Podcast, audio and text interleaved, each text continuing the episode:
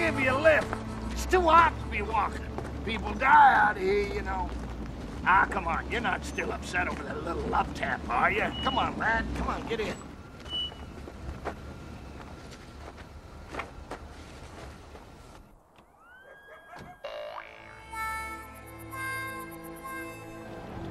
Say, what happened to your hand? Accident. Accident. Oh, you gotta be more Careful, I know. I guess we've never been introduced proper. Jake McKenna. Bobby Cooper. Oh, Bobby Cooper, huh? What brings you to Superior, Bobby? Car over overheated. Daryl taking good care of you, is he? Daryl's dumb as a sack of hammers. Yeah, he sure is a character. Where you headed? California? Oh, California. You live there? I got work. You know, a man with a boat wants me to sail it for him. Oh, you're a sailor man, are you? Oh, that'd be the life, huh? Just get on a boat and sail away. You know, man could pretty well disappear like that. Like McKenna about your wife. If I'd known she was married and Married, nah. Wouldn't have made a difference to you, now would it? Not a whit. You know why? Because you're a man without scruples. Hey, man. Oh, I can smell it on you. Hey. Yeah, yeah, that's the sweat of a man that hasn't an honest bone in his body. now, don't be offended, lad. Man who's got no ethics is a free man. Do as he pleases. I envy you that. Besides, a woman with her looks and a man my age, I mean, what was I to expect? Women can't live with him, can't live without him. Can't live with him, can't shoot him. Can't you? I bet you she just had you hard as a rock, just wiggling her ass in your face. I bet you just wanted to pull her pants down and hog her out, and then I'd come busting in like a wild bear. Oh, I can tell you got a temper on you. I bet you just wanted. Oh, I bet you just snap wanted her to neck. snap her neck, huh? I bet you just wanted to kill her. Would you? Would I, would I what? Would you kill her? Why would I kill her? Because I, I'm just sick and tired of goddamn little games. Because you could do it, goddamn it, you could do it. Drift away in that boat, no one ever see you again. Listen, boy, I got a fifty thousand dollar life insurance policy, and I would be more than happy to give the man who does her in a good chunk of it. McKenna, I done some things. I'm not a murderer. Oh. oh yeah, well, how do you know if you never tried, huh? It's a joke. Right? You're trying to rattle me. Right? Yeah, yeah, yeah. That's right. It's nothing but a joke. That's all. Enjoy your stay, lad. Scott, if your life had a face, I would punch it. Yeah. Wait, what? Let me ask you something. Why would you make the point of saying someone's not a genius? Do you think I'm especially not a genius? Veronica, why are you pulling my dick?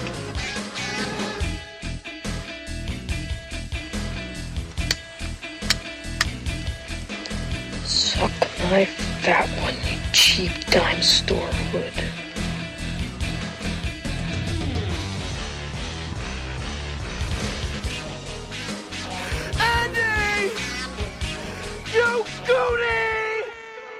Hello, everyone, and welcome to one final trashy installment of the greatest moments in the history of forever. I'm Zach, I'm Matt. and this is episode number 328 U Turn. Man, it's taken seven and a half years, but I am really getting tired of how long our podcast name is doing that intro I'm surprised it took you that long.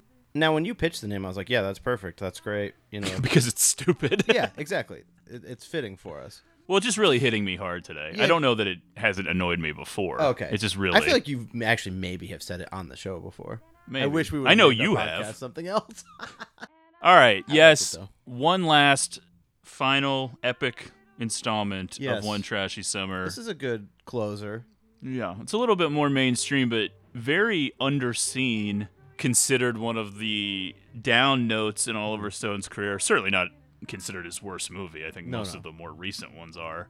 This was But- definitely of a specific era for him stylistically, though. Yeah, I think the quote that he said, and I don't know if I put this in here somewhere, but he was basically looking for a movie that wasn't going to be reviewed on the editorial section of the newspaper. He hmm. was coming off of JFK, Natural Born Killers, Nixon. These movies mm-hmm. weren't just reviewed by movie reviewers. These were public discourse things in a way that movies would not be Sure. now. But he was going through it. He was one of the lightning rods of the 90s, I really. know it's weird to think about. We talked about it in the JFK episode. Yeah. But him being like an it director just seems weird because I think of him as making these types of movies. well, most of the movies that he's made are nothing like this movie. No, I know, but this and Natural Born Killers. Natural Born Killers and Savages, he considers to be sort of like this weird, unofficial crime trilogy in his career. Mm-hmm. Savages coming almost 20 years after U Turn. But he did The Doors too, right? Well, yeah, but that's not a crime movie. No, I know. In terms of weird movies that. Well, most of his movies are weird. Yeah, okay. That's that's where I started with The this. stylistic Yeah. thing of the channel changing, acid Yeah. trip nonsense, that really started with JFK mostly. Mm-hmm. But that, it seems more appealing in that movie. I don't know. It, it doesn't seem as discordant. I think he was trying to place that style into a different world. I Yeah. guess how successful it is depends on how much you like the movie. Mhm. But yeah, I don't know that he's stuck with that. I don't know that he was doing that kind of stuff in the World Trade Center movie. I'm thinking not. But I don't know. I didn't see a lot Same. of his more recent Yeah. stuff. I had zero interest in a lot of the things he's done. I did see Savages, which I thought was okay. at best. it's not as good as U Turn and it's not as good as Natural Born Killers. Yeah. It's not really in the same world. One thing that's eye opening to me now. This is another movie that I saw. I've talked about that era of just watching stuff on like HBO on demand all the time. Like that's how I caught a lot of random movies in like the whatever 2005 to 2008 era. Yeah. This was one of them. You know, I always put myself in the mind of the protagonist of the movie, even if they were an anti hero or whatever. You kind of look at that person in a different light, like, oh, they're making the right choices. Like, they're the person you're rooting for. He's a drifter, a criminal, so you think that he's cool. And watching it now, you're just like, not really a cool guy. Doesn't really. He seems like kind of a loser, actually. Oh yeah, for You know? sure. Yeah, I think that the whole Bobby character is an act, Mm-hmm. and over the course of the two-hour runtime, you learn how small time and pathetic and how much of a loser he is. And it's so clear to me now in a way that when I was a late teenager, it, it just well, you wasn't. can always be fooled by a handsome guy, cool car, sunglasses, seems Yeah. rich, seems confident. able to pull like a Jennifer Lopez. Sure, yeah. Anyway, before we talk about U Turn, let's remind everyone to follow the show on Twitter at Greatest Pod and make sure you're subscribed to this podcast on Apple Podcasts, Podbean, any other various places you're finding us. Please make sure to give us a rating and review on Apple Podcasts. That's very important. Please do not forget to do that. And if you enjoy the show at all or have any questions, comments, concerns, you can reach us via email greatestpod at gmail.com. Greatestpod at gmail.com. We would like to read your emails at the end of the show. And finally, find us on Letterboxd, Zach1983, Matt Crosby. Of course, you can reach out if you'd like a free sticker. Listener requests making a big comeback next week, so we'll go through that whole spiel. If you have any questions about it, of course, email greatestpod at gmail.com. But we'll talk about that next week. Anyway, let's get into U Turn. 1997, A Bomb.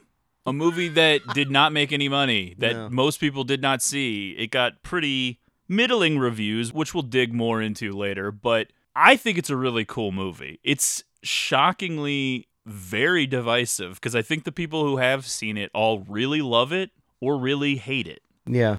Not really from a stylistic standpoint, but a lot of similarities to another movie we like, The Hot Spot. Oh, yeah. Very similar. Really.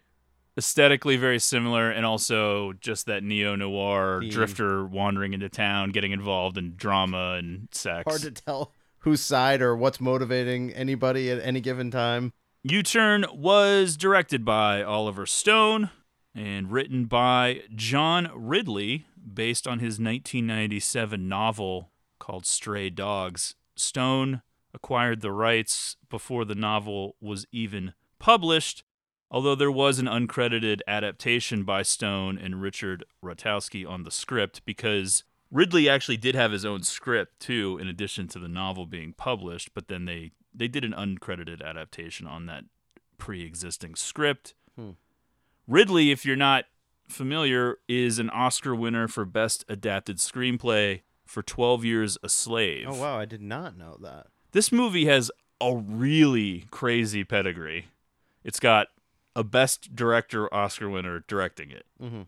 a Best Writer Oscar winner writing it. It has arguably the coolest and most well known music composer, Ennio Morricone, doing the score. When I saw that in the credits, I was stunned. It has one of the great cinematographers, Robert Richardson, Yeah, yeah. who worked with Stone pretty consistently up until this movie. After this, he was out. But he won Best Cinematographer at the Academy Awards, I believe, three times. We'll get into that more later as well. I don't know why this didn't work, I but know. it seemed like it should have worked. Well, Lindsay was just casually walking through a few times while I was watching this, and she's kept coming. How many famous people are in this? Everybody. I know. The budget was 19 million, which is estimated, and the box office came in at 6.6 million. It was nominated for two Golden Raspberry Awards: Worst Director for Stone and Worst Supporting Actor for Jon Voight. U-Turn did not quote unquote win either of these awards. Kevin Costner won for The Postman, Oh, and Dennis Rodman won Worst Supporting Actor for Double Team, which I believe was a movie with him and Jean Claude Van Damme. yes, I have seen that. And just like Kinjite, U-Turn was featured in Siskel and Ebert's Worst of 1997, and I think Ebert particularly hated the film. But as I was alluding to, U-Turn does have its fans, including us. Yeah.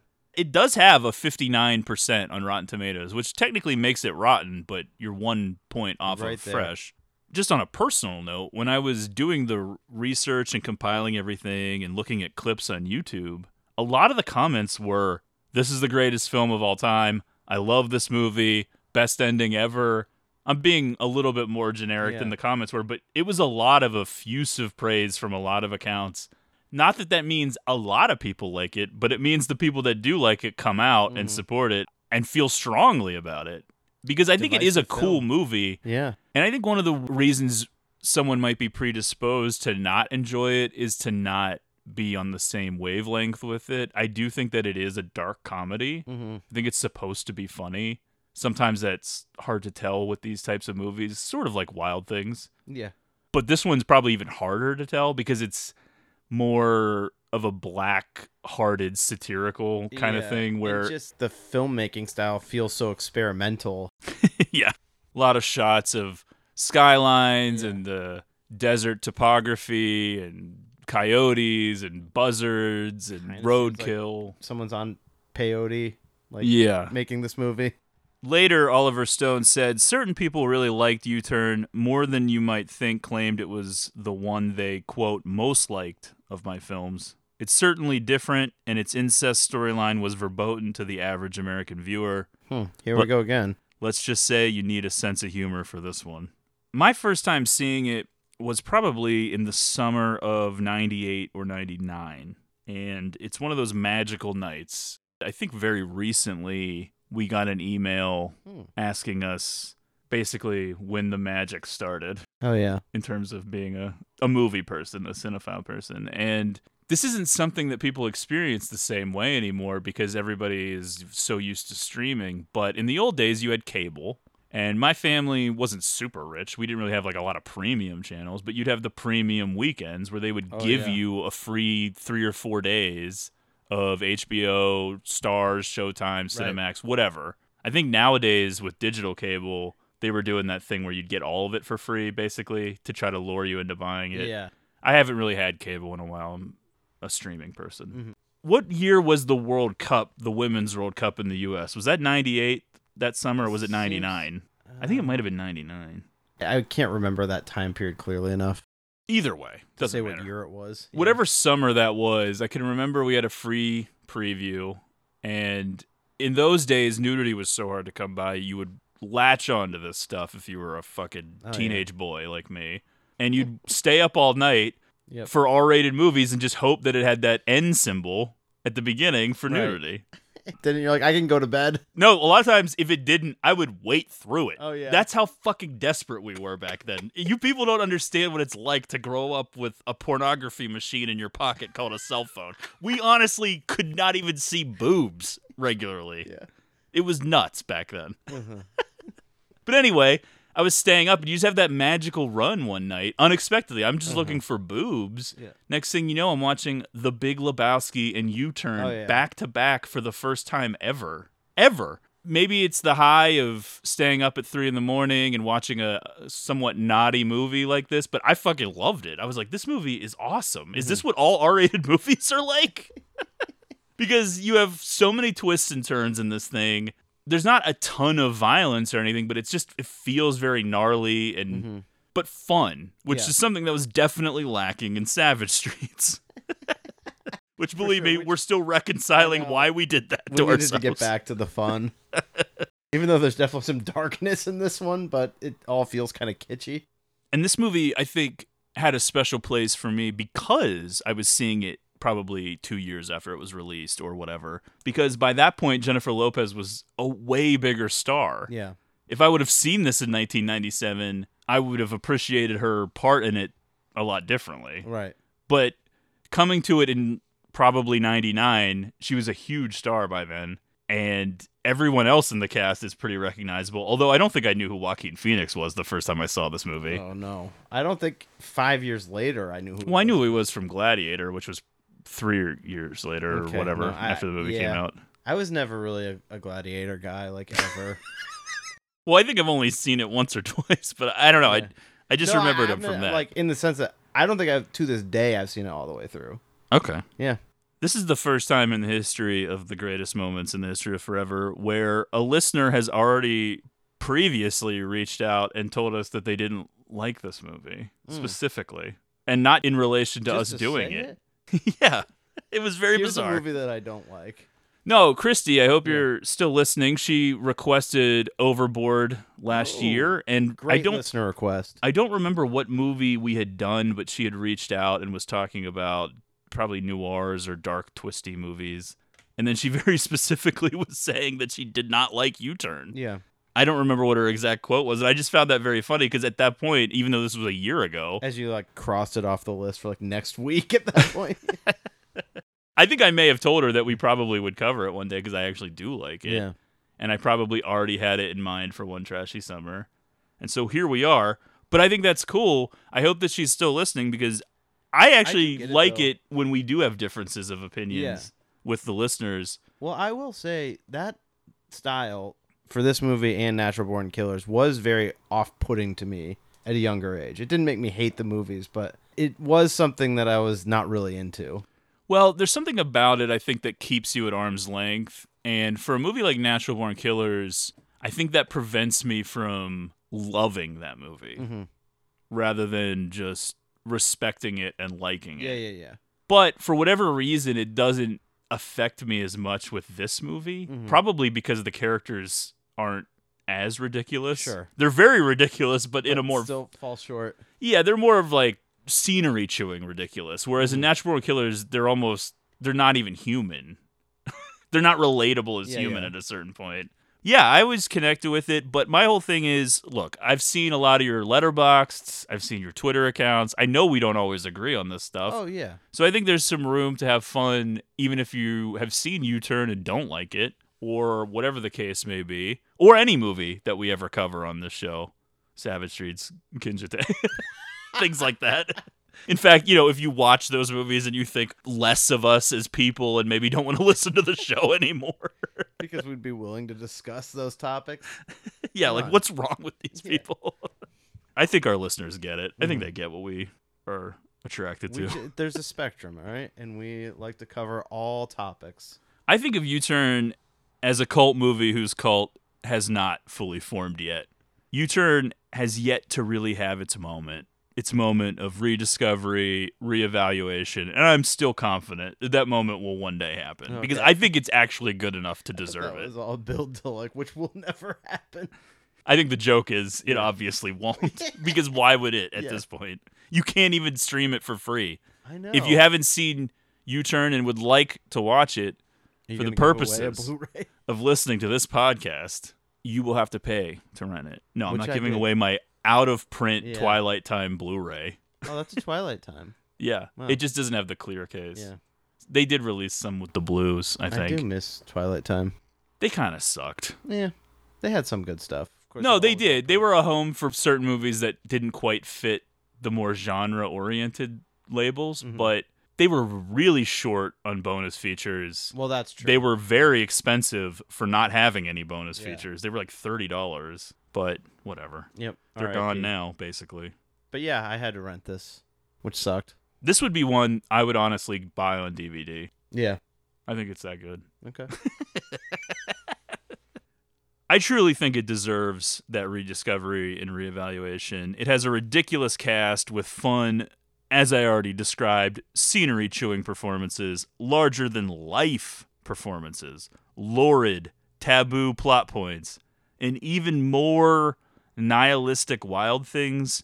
It's like combining the sex of basic instinct with the Kafka esque frustration of after hours. yeah, I was getting a very After Hours vibe Oh, for sure. in a way that, for years, that is not a movie I would have thought of when watching this, just because it was a movie I was less familiar with. And in that same vein, Three O'clock High, any of those Yeah, yeah. Kafka type storylines where you have a man in this situation, Nothing can go he right. just can't get out of it. Yeah. And simple, frustrating things keep happening. Nothing out of the ordinary, nothing supernatural. They just all pile up Mm-hmm. and keep happening. This was the last collaboration between Stone and Robert Richardson, which I already mentioned. The movies he won Oscars for were Hugo, The Aviator, and JFK. He also now works a lot with Tarantino in addition to Scorsese. So, with a cast that includes Sean Penn, Jennifer Lopez, Nick Nolte, Powers Boothe, Billy Bob Thornton, Joaquin Phoenix, Claire Danes, Julie Hagerty, Jon Voight, Brent Briscoe, Laurie Metcalf, and even Liv Tyler, who does Oh, not say right. anything. Yeah. That's almost jarring when she's in it. And she was famous enough that even in 97, the reviews I was reading from 97 were kind of confused Yeah, as to what that even was. They're like, why is Liv Tyler in this movie but doesn't say anything? I don't know. She probably was just in town. You want to come be in a scene with Yeah. no lines? Because I think they filmed this in Arizona. Okay. Superior, believe it or not, is a real town. And Oh, I'm wondering what people I was think. thinking it was going to be a fictional town. No, it's a real Okay. place. I don't know that that's what it is. I don't know if Yeah, that's what it looks like. So, in addition to all of those people, multiple Oscar winners and nominees, plus a director and writer who both won Oscars, one of the greatest cinematographers, one of the greatest film composers, what happened? Why didn't U Turn work? At least in the way that they would have wanted in terms of finances and legacy, because it, it's not just that this movie didn't make money, it's that it doesn't even really rate Yeah. when people talk about the great Oliver Stone films, nobody's mentioning U-Turn, even though they should, in It my definitely opinion. feels just like a forgotten moment in film history. yeah, I wonder if us. part of that is J Lo trying to bury it Yeah. because of the nudity. I'm gonna read a little segment from Julie Kirgo's essay, which is included in that very Twilight Time Blu-ray release. But I thought it really captured what needs to be said about U-Turn. And Dread, she writes, it must be noted, is what U Turn is all about. Yes, it's grimly funny, and indeed, its characters, as noted by many critics, are more or less what we'd like to think of as subhuman. But in the end, they're human enough in their humor, in their cheesy vulgarity, and in the way they represent the more regrettable aspects of our so called moral character. There were those who criticized Stone, fresh from the very serious and for the most part critically lauded run of JFK in 1991, Heaven and Earth 1993. As uh, she notes, another beautiful Twilight Time Blu ray release. Natural Born Killers in 1994 and Nixon in 1995 for taking on a project perceived as relatively slight and, quote, unimportant. But one could certainly argue that, on its own terms, U Turn is at least as serious as its predecessors, and in its portrayal of the uglier aspects of human nature, just as important. Like most of Oliver Stone's work, U Turn has a very unique look. It was filmed entirely on reversal stock 5239 to give it an extra harsh look to the hostile environment in which it's set. So let's not waste any more time. Let's get into it. U Turn, a mm-hmm. movie that is right up our alley. We love these ne- neo noirs, Somehow, like incest always in the mix. incest, sex, yeah. Bad people, Right. bad decisions, greed, lust, Money, stealing people's money. femme fatales. Yeah. You want to talk about a femme fatale? Whew! My God. Yeah, hard to find a comparable out there, really. Good grief. And this was right at that launching point, and even though this movie was a bomb, it didn't really impact J Lo at all. No, She was you weren't on that, you weren't stopping the fast meteor. track. Yeah. The opening credits sequence tells us so much about that hostile environment too. Vultures picking apart bloody roadkill, Mm. forlorn crosses alongside of the desert highway, yeah, I gotta tell you, it doesn't seem like you're close to a town. makeshift memorials to travelers killed in accidents, the barren and beautiful desert geography, trains and trucks and dust. We can glean a fair amount of information about our protagonist too. It's always weird watching this shit because I always like kind of forget that there's this chunk of America that's like the desert. I've spent a lot of time in different parts of the U.S., but never the desert, and don't plan to really. Bobby Cooper, played by Sean Penn, handsome but clearly trying too hard, sweaty and sketchy. Noticeably, his hand is bandaged and there's some red peeking through. Mm-hmm. Perpetually on edge, cannot settle on a radio station. Kind of has that has been driving all night type vibe. Oh, yeah. Little coked out. Yeah. Something's going on. His inability to stop on a radio station and his inability to keep still is reminiscent of Oliver Stone's style in the film. Lots of jutted, jagged, crisscrossing cuts to different things, different moments out of time. We're seeing Billy Bob Thornton approaching the camera, his mouth not moving, but he's still in conversation in a different position with Bobby later. Things like that where you're jumping around with the edit and different things are juxtaposed together and cut in and it's a real live wire. It's a cinematic live wire. Matt just horrified by what I'm saying right now. Yeah, cinematic live wire. Sean Penn had originally turned down his role due to schedule conflicts, and Bill Paxton replaced him. Oh wow. About a week before filming, Paxton backed out. Fortunately, What Penn had become available. A simple plan reunion almost. Well, Brent Briscoe's in the That's movie. what I'm saying. Yeah. So I was saying it still kind of is, Yeah, yeah. guess, because of Billy True. Bob. Yeah. I don't think the movie would be as good with Paxton, although I guess maybe that's fascinating to try to imagine what he would be like in this role. He doesn't read the same way. No.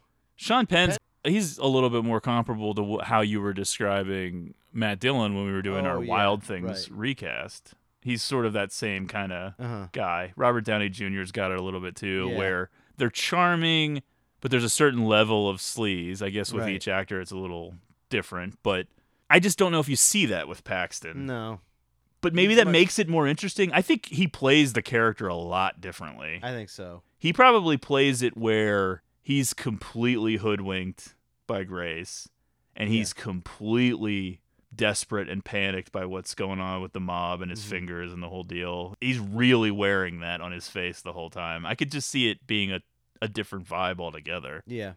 Stone also had evidently offered the leading role to Tom Cruise, who he worked with in Born on the Fourth of July, but of course Cruise turned it down. He's like, I can't be a part of this smut. Well, he was probably already working on Eyes Wide Shut for Yeah. six years. Trying to imagine Paxton or Cruise in the role of Bobby is interesting enough, but it's actually more fascinating to imagine their careers if they had accepted it. For Paxton, mm. little to no change except maybe his range is known for being a little wider. You think more people would have gone on to talk about this movie if Cruise had been in it? This movie would not have made 6.6 million with Cruise in it, Yeah. even if it was exactly the same. Right. but it would maybe be more notorious of a bomb if people hated it. Well, that's true. If people were like, "What the fuck is this?" but Tom Cruise is in it, Yeah. then it's not fading away like U-Turn did. Right. Maybe it's like a Scarface thing where you know, It becomes legendary. Yeah. I could see Cruise giving an unbelievable performance if he really wanted to. Oh, yeah. Bringing some of that vanilla sky to it. A little bit of that maybe crossed with Magnolia, Yeah. where he- the fake bravado, and then that's about it. Yeah, just th- those two things. I was gonna make some weird joke, but I couldn't even think of a random performance because even though I do like Tom Cruise, they're all kind of the same. I'm like, what movie could I pick that would be weird? and I'm like racking my brain. Penn and Stone did not get along during filming and clashed constantly, though apparently they are friends now. Essentially, Bobby is a small time drifter who thinks he's hot shit, and over the course of the film, it will become clearer and clearer that he's not. U Turn is about greed and lust and out and out stupidity. Yeah. A black comedy examining the grimier side of human nature, but it's also about boredom. Not just any boredom, though, a special boredom. The kind that overtakes your whole brain Mm-hmm. when your whole life is boredom. Yeah. It's boredom that even you and I can't really understand. It's That's saying something. beyond small town Yeah. boredom. It's being born bored and living your whole life bored, and what that leads to. Seriously. It's You- a rough existence. I gotta tell you, sometimes on like a Sunday for two hours, I'm bored, and it's it's about to be a meltdown. I will say that I have eliminated boredom from my life. I'm way too busy to be Good. bored now, Yeah. and it's mostly because of this podcast. U Turn is a very nihilistic interpretation of humanity left to its own devices for too long with nothing to occupy its time. Bobby's gotten himself into some bad debt with some violent gangsters, and he's on the move, headed out into the desert when his 1964 and a half Ford Mustang convertible breaks down just outside of a little town called Superior, Arizona, since it was introduced four months before the normal start of the 1965 production year and manufactured alongside 1964 Ford Falcons and 1964 Mercury Comets, the earliest Mustangs are widely referred to as the 1964 and a half model by enthusiasts. Nevertheless, all 1964 and a half cars were given 1965 U.S. standard VINs at the time of production, and with limited exception to the earliest of promotional materials, were marketed by Ford as 1965 models. So that's a long way of telling you that Bobby is a dork. The town of Superior, Arizona does exist and has also been the filming location for The Prophecy Oh, in wow. 1995, starring Christopher Walken. Yeah, I've seen it. He's having a moment, Superior. Yeah, really. As his broken down car is limping to a fork in the road, there is a close up on the various road signs which tell us to go to Superior, but the bottom one says Apache Leap. It definitely doesn't look like it heads to a town. No. But of course, a little bit of foreshadowing with the Apache Leap. And then it stops on the sign that says U turn okay. Mm-hmm. And it's just a stupid joke. Yeah. Basically, his life would be so much better if he just made a U turn right now. Yeah, yeah. Don't go in there. his first stop is at the local auto body gas station place, Harlan's Garage. Based on showing up here, I get a completely different vibe of what the town actually is. I'm Yeah. expecting like nothing in this town. But there's actually kind of like a nice long downtown strip. But when I first see this, A strip. yeah, there's like a strip of None of those buildings look like they've been opened since 1958. It's cute. It's a quaint town. But there's more to I think than- there's a main street, whereas Harlan's Garage is not on Yeah. Main Street. Right. So it's a little confusing. It's called Harlan's Garage. Billy Bob Thornton plays Daryl, the Mm-hmm. mechanic. Harlan is dead. He bought the garage but didn't change the name. Real difficult guy to look at. For sure. His belly sticking out. His Yeah. teeth are disgusting. Billy Bob Thornton covered almost, grease. almost unrecognizable, except his voice is so friggin' recognizable. It's an odd look. Yeah. He was I'm definitely being typecast Uh-huh. during this time period. Very recently on the show, we did his own movie that he wrote, Sling Blade. But Mhm. before that, we did a Simple Plan, and he was sort of playing a take on that same Yeah. type of character as well. But the infuriating thing about Daryl, at least until he dabbles in theft and some other bullshit, is that he's mostly right, and that's why he's so infuriating. Bobby is condescending. Yeah. He is an asshole, but he is the one that has a broken car Right. and then expects to be able to just pay what he wants to pay and when he wants to pay. And yes, Daryl is this frustrating type of Kafka character Mhm. who's standing at the door guarding Right. from moving on to the next step, but nothing that he ever says or does until, like I said, at the end when it's sort of insinuated that he's stolen the gun out of the car Yeah. he doesn't really do anything wrong or even out of the ordinary. To add to that frustrated feel that Bobby's experiencing, but then it kind of becomes that way for the audience. Like, You just want to be able to move on and move past this, and you can't. Right. There's a certain thing in movies sometimes where the momentum of the movie makes you think that something is supposed to happen and then it never happens. Mhm. There's a million examples of movies that dabble the whole time in that, like The Hangover, Yeah. where you might not understand that the wild and crazy night is not the movie. Right. and then you get the pictures at the end. Or 200 Cigarettes is kind of Yeah. the same way. But then you have these movies like After Hours or or this or Three O'clock High where something is supposed to be happening and it keeps getting blocked. Right. But if it's done a certain way, like in U Turn, it does feel like you're in the shoes of the main character, more so even than the other movies. Although I think the first time I watched After Hours, it kind of felt like that too, mm-hmm. where you keep thinking you're supposed to get back to. Rosanna Arquette, and then you just that's just not happening. Right. That's not the Yeah. movie. to mix all of them together. Yep. Hello?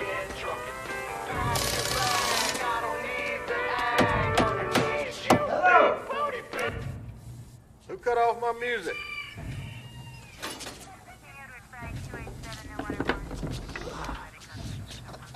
You cut my music off. You Harlan? No, Daryl. Harlan around? I doubt it. He's dead. Do you own this place? Yeah, So why do you call it Harlan's? because Harlan used to own it. Could you take a look at my car? I think the radiator hose is busted. I think it's gonna be another hot one today.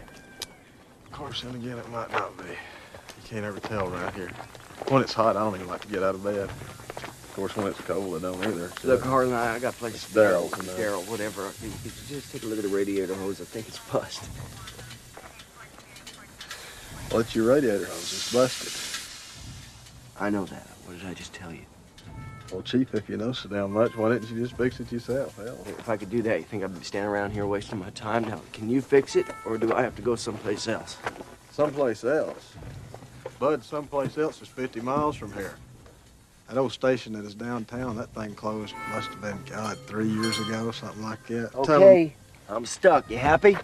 Or can you fix it or not? well, yeah, I can fix it. Great, great. I'll have to look through the yard here, see if I can't find a hose like that one. It's gonna take a little time. How much time? I don't you know, time. What time is it now? About 20 after 10. Arizona. Yeah, 10's gotta be 90 already. It's 92. What happened to your hand, anyhow? Accident. Accident. You got to be more careful, bud. See, hands is important. Let me show you something. I don't know if you can still see it, but when I was a kid, That's up real between there- interesting to me, but is there some place in this dust bowl I can get something to drink? Well, there's a diner down there. It ain't Is- much, yeah. Yeah. Us simple folk like it, you know. I'll be, I'll be back in a couple hours. Just be real careful with it, all right? Hey! Just a car. No, it's not just a car. It's a 64 and a half Mustang convertible. That's the difference between you and me. It's why you're living here and I'm just passing through. So he's got to wait for Daryl to fix the car. He has a blown radiator hose. He ends up being stranded in town. The way that Daryl messes with Bobby, though, in his own subtle way, because you have all of this attitude from Bobby versus no fucks to give from Mhm. Daryl because why would he? And if you pay attention to what Daryl says, he's I, I guess the word I'm thinking of is aware. He's aware Yeah. of Bobby and he's aware of what Bobby thinks of him and he's aware of Bo- how Bobby's treating him, but Bobby's not aware that Daryl is aware. Right. Because if you listen to what Daryl says, he says things like, "Us simple folk like it," you know, that kind of Yeah, thing. yeah. He, you know, he's just making little Being a dick. comments. Everyone in the movie will kind of take turns and take joy from fucking with Bobby, yeah. but for different reasons. They're not all the same reasons, but everyone has something, some reason, and then they fuck with them. They all kind of immediately know that Bobby would look at them all and consider them dumb hicks. yes. Like they all know that immediately, but they also all know that he's not as smart and tough and cool as he's playing. Yeah, and I would add one more thing. They also all know that they are dumb hicks. Yeah, I know. they're all very self-aware. Right. It's not like they're in denial about who they are, but they're very self-aware. Superior is portrayed as a town out of time, leftovers from the 80s if you're being generous, but mostly the 70s, 60s, 50s, maybe even earlier than that. Desolate, slow, very reminiscent of the town in the last picture show. Mm. Moved up a few decades, Yeah. but still sort of the same Looks the place. Yeah. Bobby crosses paths with a blind, homeless Native American man who, at this point in the film, says he lost his eyes in the Vietnam, played by Jon Voight Mhm. in a truly outrageous casting choice. I know. But I liked Stone's original idea, even though racially it's still not great in any way, shape, or form, but it's funnier. Though a long shot, Oliver Stone attempted to cast Marlon Brando as the blind man, Wow. The eccentric Navajo character. But Jon Voight, who was considered much more realistic, was eventually cast. Look, what can we say about this character? This movie should be much shorter than it is, and the first thing you would cut is this part Definitely. the scenes I think there's probably three or four of them with Jon Voight are bizarre. He's supposed to provide this mystic cosmic philosophy that goes along with the movie. There is a little bit of a through line with a lot of the Native American stuff and Yeah. Oliver Stone clearly has thoughts on that even though he didn't really do the racially sensitive thing and actually cast Native Americans. But when you think about the doors, Uh-huh. it all kind of ties in For with this. He yeah. definitely had a subtext going on. But the movie at no point ever feels like it's about that stuff. But there's definitely some commentary on American imperialism, colonialism, that kind of a thing, taking over, taking the land oh, from Oh, yeah. Native Americans and their place in our society, that kind of a thing, and the way they're treated in the film, and a lot of the stuff with Jennifer Lopez's character in particular. That's all there and important, but he kind of undercuts that by casting Jon Voight Yeah. as the Native American character in town. Now it does seem like this would be a tough town to be a homeless person. Or an easy town. I think it would probably be easy to be the only homeless guy in town because I Not a feel like competition. That's true. number one, you're not going to worry about being cold. Although it does get cold in the desert at Yeah. night, but he seems pretty bundled up, and he's got that I'm dog. thinking not a lot of like disposable income being. oh, you mean in terms of handouts? Yeah. No, but food probably. Okay, yeah. I'm sure there's a few ladies in Yeah. town that make sure he's fed and That's stuff. right. Yeah, That's why I think it would be better. that's true. I think in a cold Yeah. city, I didn't think about it like that. You might get the change more often in the big city, but Yeah. you don't have anyone looking out for you in particular. They don't know you by name, probably. Or if they do, it's just because they pass you, but they actually live out in the suburbs. Right. When I wrote down that the Native American claims that he lost his eyes in the Vietnam, I did put in parentheses, let it go, Oliver. I felt like he had to somehow One incorporate Vietnam yeah, into in this. Every movie. I took note of some places in town. Video World. I really wanted to see inside Oh, Video. World. Yeah. What's that selection like? There's a movie theater, I believe. Yeah. Maybe a Bronson movie or an Eastwood movie was playing. I can't remember which, but I, I Mm. feel like I remember that was one of the movie posters or something. It might have been Eastwood. I can't remember. As Bobby is trapped in another insane conversation, this time with the old blind man, he spots the devil in a red dress. Oh boy. Our femme fatale in this neo noir crime thriller, Grace McKenna, played by Jennifer Lopez. She's trying to carry some big, clumsy boxes to her car. So it's the perfect opening for Bobby to swoop in to try to help her. It's an unbelievable performance from Jennifer Lopez. Between this and Out of Sight, which we also did this year, and we talked about this exact same thing, so I'll keep it brief, but you would have expected cooler shit from J-Lo over the next 20 years. I know. It took a long time for there to be quality after these Yeah. couple of movies in the 90s.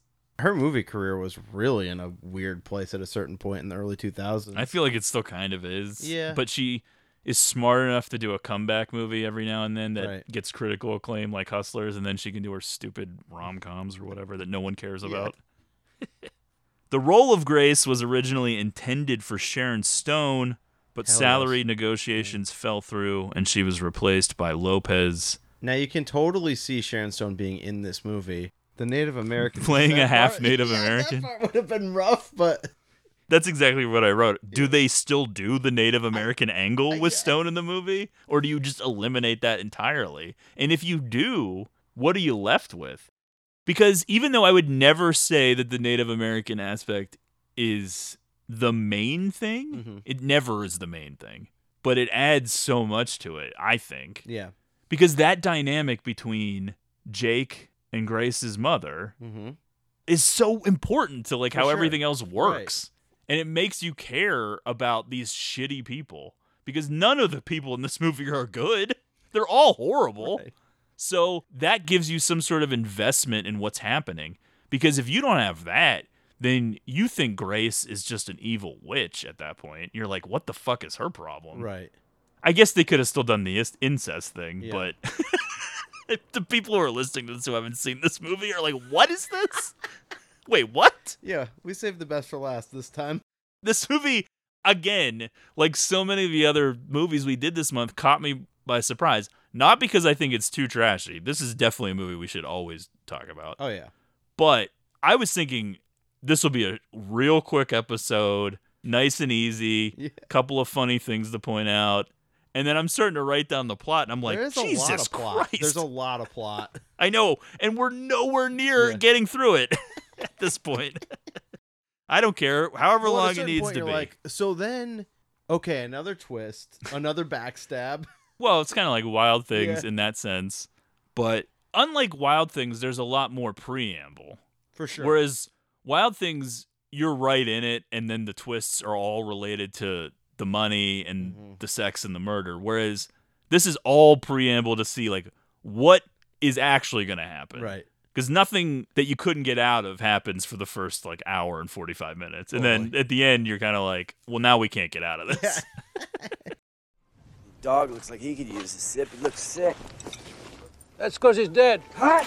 What? I hope you wasn't petting him none, was you? What the hell you doing with a dead dog around? He's only just dead. What's I supposed to do with him? Me and Jesse, we've been pals since the war when I lost my eyes. Come on, Jesse. I'm gonna take you for a walk now. I'll see you later. Unless I uh, come across something worse.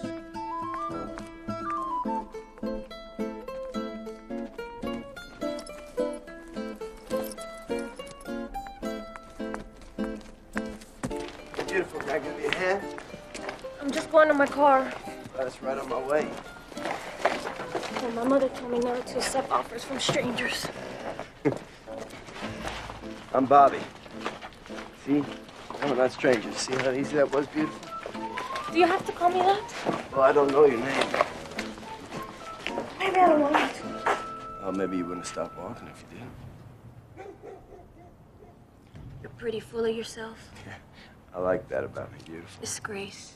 Grace, Grace, can I carry your package? Oh, jeez. You sure you can manage? Uh, yeah. You want me to carry your pet for you? No, no, it's no trouble. What happened to your hand? Accident. You should be more careful. It's just new drapes and curtain rods. Just got so tired of those things. Had them long as I can remember. My mother made them. Saw them and just knew I had to have them. You ever see something and just knew you had to have it? Yes, I have. This is it. Thank you, Bobby. Ah, you're welcome, Grace. You're not from around here, are you? I just drove in this morning. My car overheated up the road. Lucky it didn't happen out in the desert. Day like today, you'd be dead in no time. When you leaving? Not until I get my car back. Who knows how long that'll take. In here, I made you all hot and sweaty.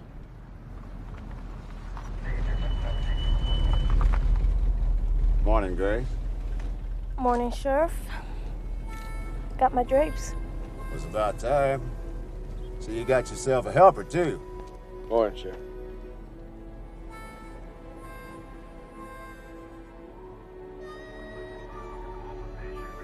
Nice to meet you, son. Same to you, Sheriff.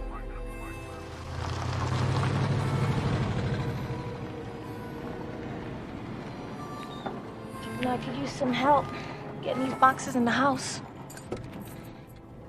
You could shower. Get something cool to drink. It's really a, a special dress and a memorable look between this and what we discussed with the shorts and the merino jersey and out of sight. Jennifer was overwhelming the world at a certain point. It's just too much to take. Just exploding onto the scene, and everyone's just sort of like, "Whoa!" I know that probably some of our listeners don't like the kind of pig talk appreciating a, a beautiful woman, but Hmm. look, it's one trashy summer. Yeah. I just don't think that's ever something that's gonna go away in terms of like beautiful people being in movies. I'm sorry. I thought you meant about stuff we would talk about. And I was no, like, yeah, I've it won't. I'm sorry. Like, there's a reason why these people get attention. No, I know. Like Chris Hemsworth, there's a reason he's in movies. Okay. No, I know, and I think it's weird whenever these actors and actresses act like that's not a thing. Uh, yeah. Because they don't want to have to accept that a lot of their success is just a genetic lottery. Right. I know that they have talent too. It takes more It because there's plenty more, of hot people that can't be in Right. movies. Emily Ratajkowski comes to mind. But She's more of a music video. you can't deny Yeah. the significance of it. There's a reality to it. Yeah, I know. We're not even being that gross. Yeah. We could be so much grosser, and I still, and I think still where be with that, acceptable. right? And I think still be acceptable is what I'm saying. Well, obviously we could be inappropriately gross. Powers Boothe drives up. He's the sheriff, Sheriff Virgil. So you got yourself a helper too. Oh yeah. Everybody constantly in everyone else's business in this town. You have the stranger from out of town. Everyone is noticing. There's Everyone's this guy. high alert. Who's Yeah. this fucking dude? Yeah. Now he's talking to her, Grace. Well, every dude, there's already like a A you know, queue. a competition going on. Yeah, at all times. They don't want like another guy getting in line. They're certainly saying to themselves that Jake sounds like he could die at any moment. she might be back on the market. Although, let's be real. Let's just talk about it right now. Everyone in this town knows Oh yeah, the backstory, the dark Yeah, history right. here. They would have to, right? Yeah. I was trying to run through it in my head, and I was like, they probably could have done it in a way where it was a rumor and not everyone really knew for sure. Because you have to pay attention to what Mm-hmm. Grace tells Bobby later about Jake's relationship with her mother. And once you piece that together, you can start to think, well, okay, Jake had a different wife. He was probably out of town all the time. Grace's mother gets pregnant.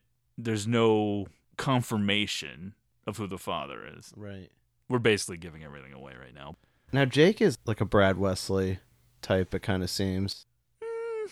Oh. Yes and no. Yes, in terms of reputation and power, but no in terms of public opinion. I, I don't think he's as hated as Wesley. Right, okay. I'm sure some people are like Fuck that this fucking guy." old pervert or whatever, Right. but he's not extorting money. I, it doesn't even really seem as Yeah. if he's super dirty. He's definitely dirty, but he's Well, they in terms of his business, we don't really. Yeah, they know. don't put it out there, No. but it sort of seems like there's a dark underbelly here.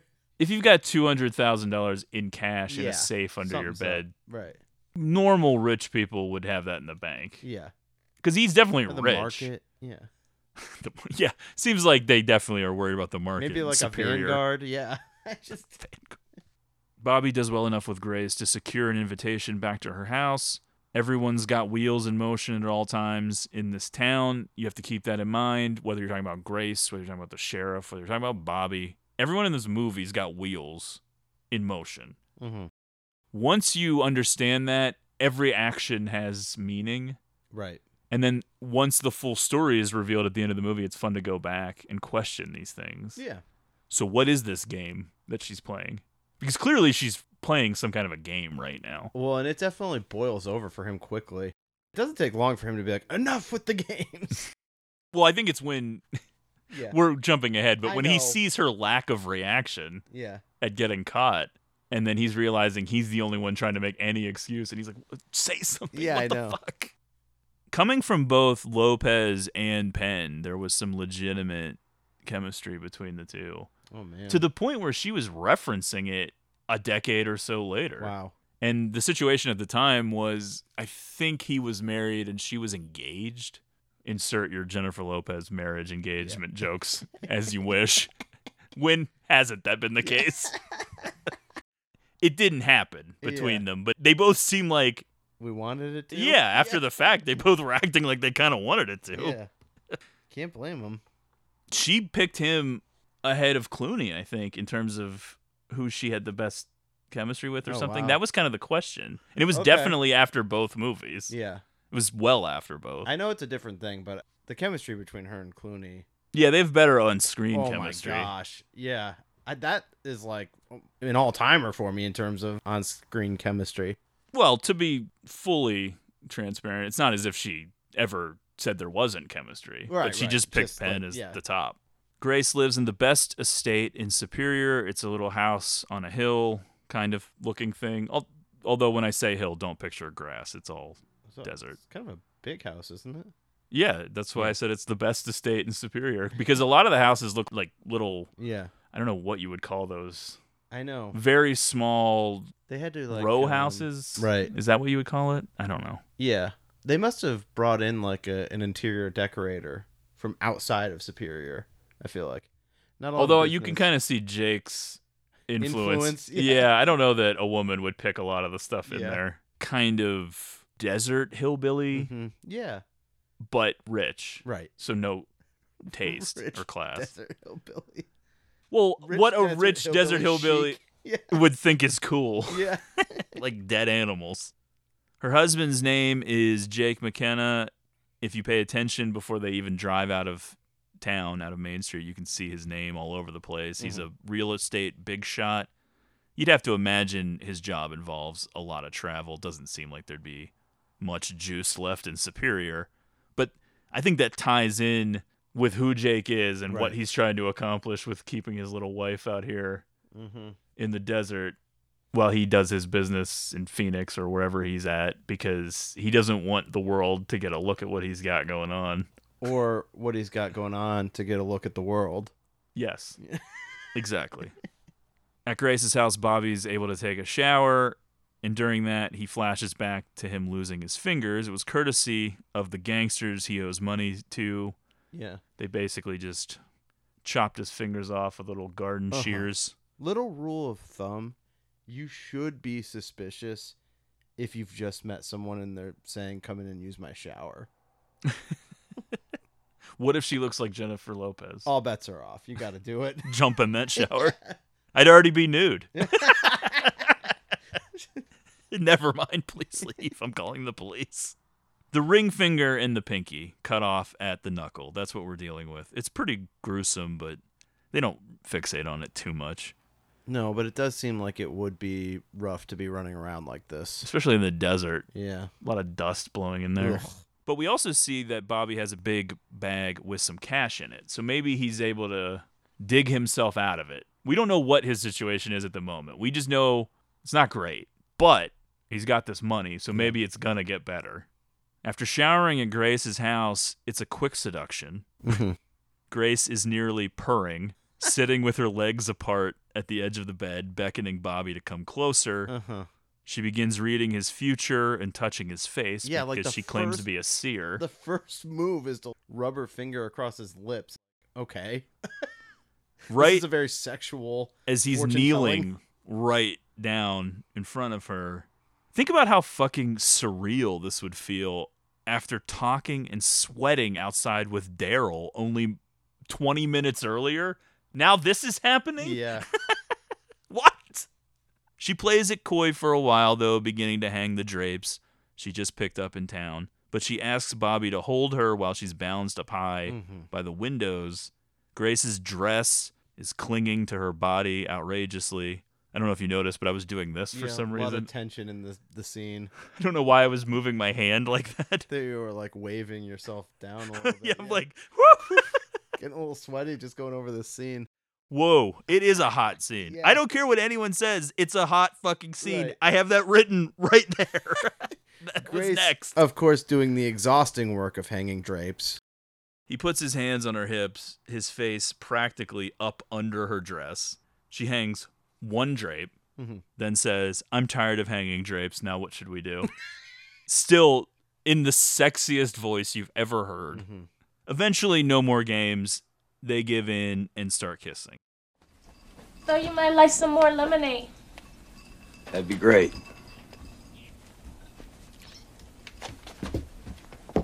What do you do anyway? Little this, little that. Mostly I tell fortune. Where'd you learn that? From my father. Come here.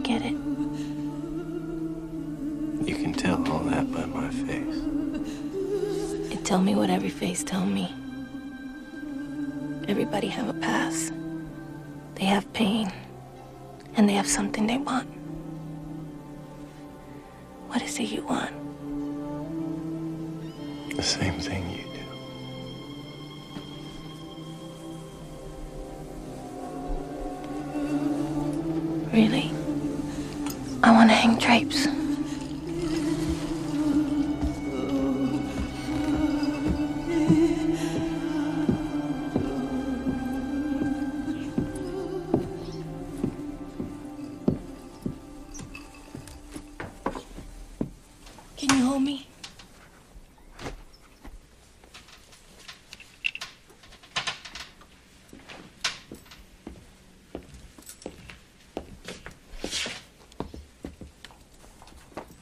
Tighter. I won't break. There. Lift me down.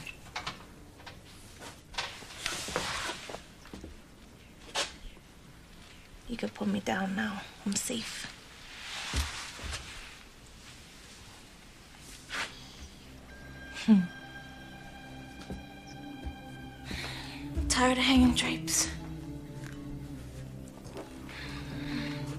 Should we do? I got an idea.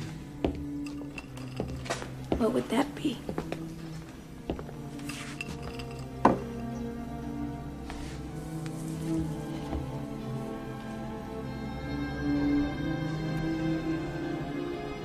All right, Grace, no more games. And what game you wanna play? You carry my bosses for me and I fall into bed with you? I think I'd find my own way back into town. Maybe I'd like to know about a man first. Maybe I'd like to find out what he's made of. Thanks for the lemonade. You still didn't answer my question. Still playing. What is it you want?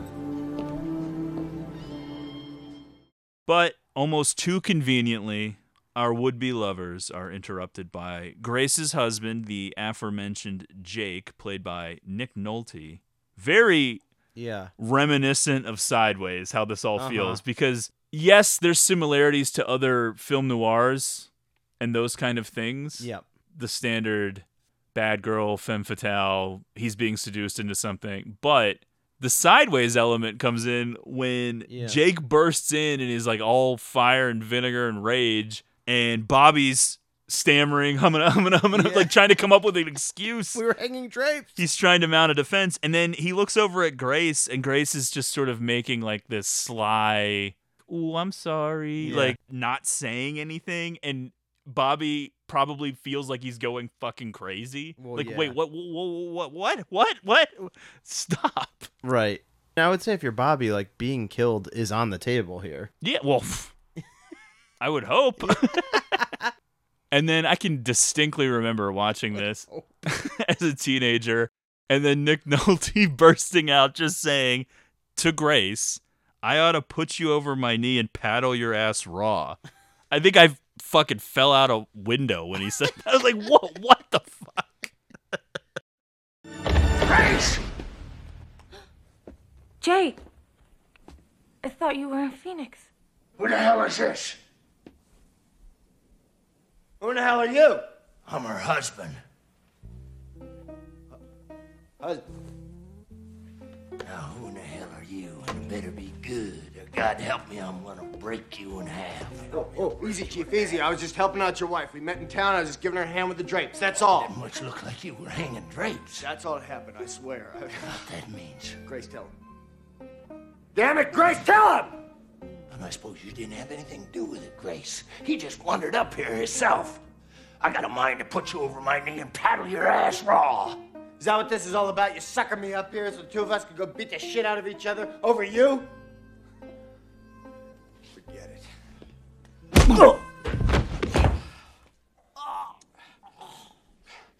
You don't just walk in here and walk out.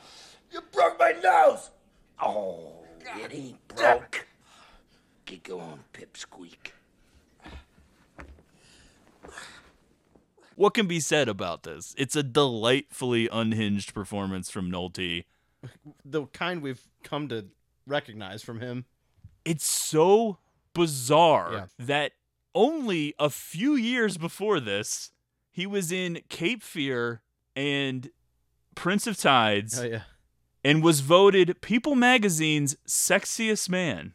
This That's was only a couple Yeah. years before this. What the fuck? he really went after it. Yeah. what is like the story with him in real life? A lot of demons, I yeah, think. he like kind of went on to just play like weird characters. Well, yeah, he just was fucked up. His Yeah. voice kept getting wilder and wilder. Right. Did you see Warrior? And that movie's over Yeah, 10 yeah, years old right, now. yeah. You can't bear he sounds like. Bane. Yeah. Jake ends up punching Bobby in the nose, and the last thing Bobby sees as he's leaving is Grace sheepishly looking up at Jake, embracing her husband. Uh-huh. And he's like, "What the fuck is going on?" Yeah, yeah. this is a sign though that you gotta stay away. Which it does seem like Bobby at a certain point does know, but he just can't help himself anymore. Well, he usually has a reason though, Yeah. because at this point he doesn't need to involve himself in Grace or Jake's lives anymore. The money becomes a part of it. yeah, because right now he's got money, everything's mm-hmm. fine. There's buzzards, Oh yeah. the blistering, blinding sun, a terrible place to walk. Just the sweat. Whenever I see these movies, I just can't imagine walking out. Well, yeah, they're using those filters that make the sun look like this huge, wet, yellow, like, blinding thing. next to it basically. Yeah. But I notice this a lot in movies. Way more pants, jeans, long sleeve shirts going Yeah. on, and like Well, shorts don't read degrees. well. Yeah. It- for- if he was wearing shorts, this movie, I you, know. you couldn't make that movie. shorts and like a tank top. you fucking dork. No, I know it, it doesn't, but I'm, I cannot believe wearing a long sleeve shirt drenched in sweat. Well, think about this. Yeah. The part in Pulp Fiction Right. Where Jimmy is Yeah. giving Vincent Vega and Jules his clothes, and then they're goofing on them, How calling them silly dorks. look, yeah. because there's just a certain expectation Yeah. with these types of movies. You can't have them wear fucking shorts. any kind of shorts. The best is the ones where they're wearing full suits and it's like 100 degrees.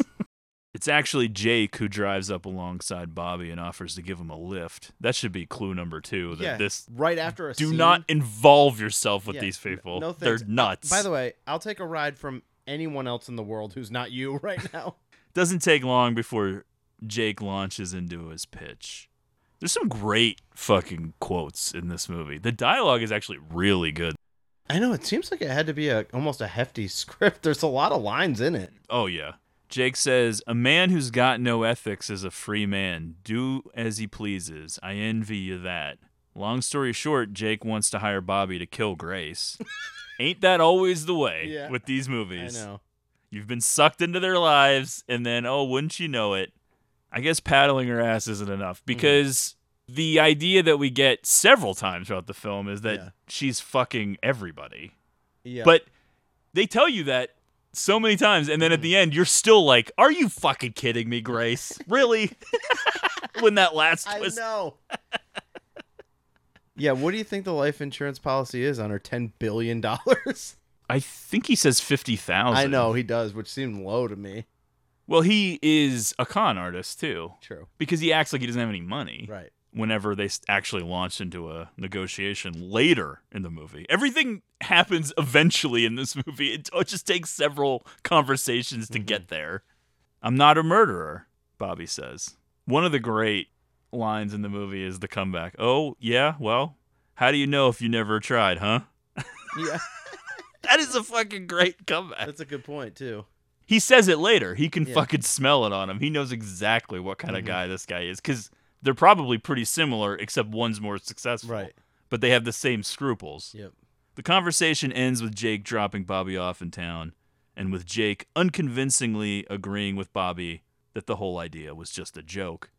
You want to talk about your after hours moments, those little Please. side quests, which we mentioned in Savage Streets? Although the side quests in this movie do generally connect to that whole frustration of not being able to get out of Superior. Bobby wants to get a drink after his sweat inducing walk, so he goes to the local grocer, and there's a robbery. A fucking I know. robbery is going on in this little town. Who are these guys and where are they from? Really? They're not even wearing masks. It seems like your chances of getting caught robbing a place like this where they are is a hundred percent. Unless you literally are driving through from somewhere else. Or unless you get killed while trying to do it, then you're not gonna get arrested. Bobby just wants this goddamn drink, and it for the longest time in this movie, it doesn't happen. It ends with the woman at the store killing the robbers with a shotgun after they've already snagged Bobby's duffel bag full of cash. The shotgun blasts destroy most of the money. Bobby pays off the woman to leave him out of it with the police, but now he's got no money for his major debt. Hmm. And then he tries to get a sip of water out of the water faucet outside, and there's this fucking scorpion on it. Awful. Hey! The hell happened to your face? I had an accident. Another accident. You know, you got to be more careful. What the hell happened to my car?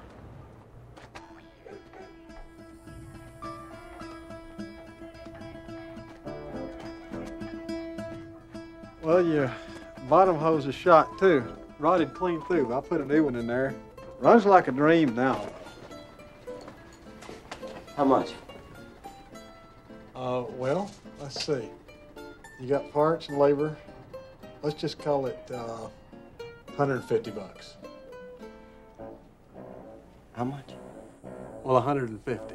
To replace a goddamn radiator hose? A goddamn radiator hose in a 1964 and a half Mustang. Do you know how It's long it took? me- Ford. It's not a Ferrari. It's a goddamn Ford. It's not just a Ford. It's a 1964 and a half Mustang. What's that got to do with a radiator hose? I don't know. But it's the reason that I'm living here and you're just passing through. Now you owe me 150 bucks.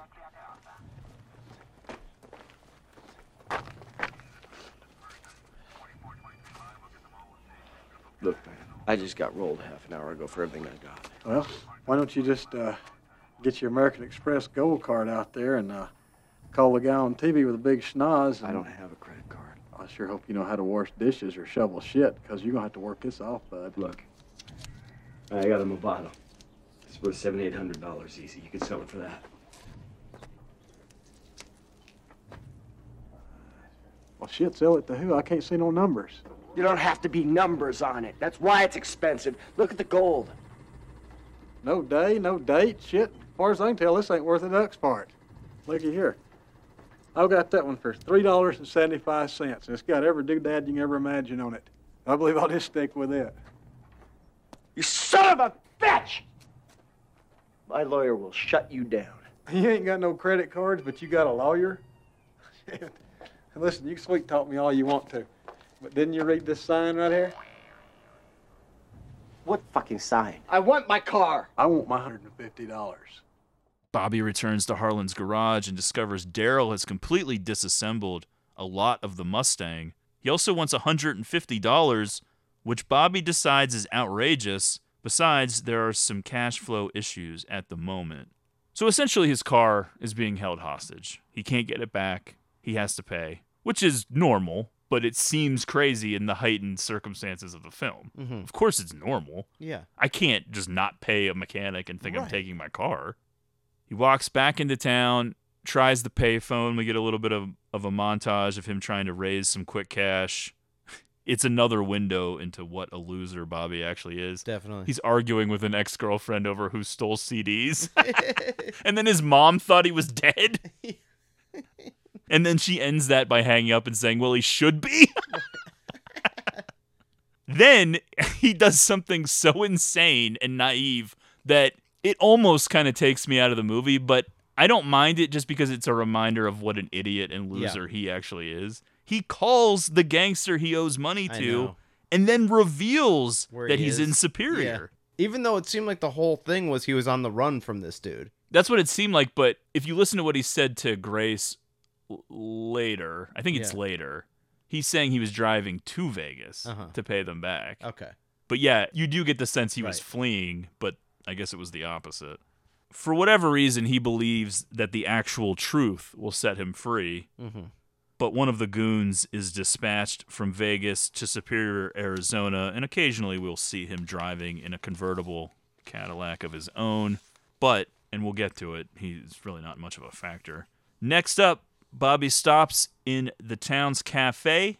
Julie Hagerty plays Flo, the waitress at this establishment. And yes, her name being Flo is called out as being Sure. ridiculous.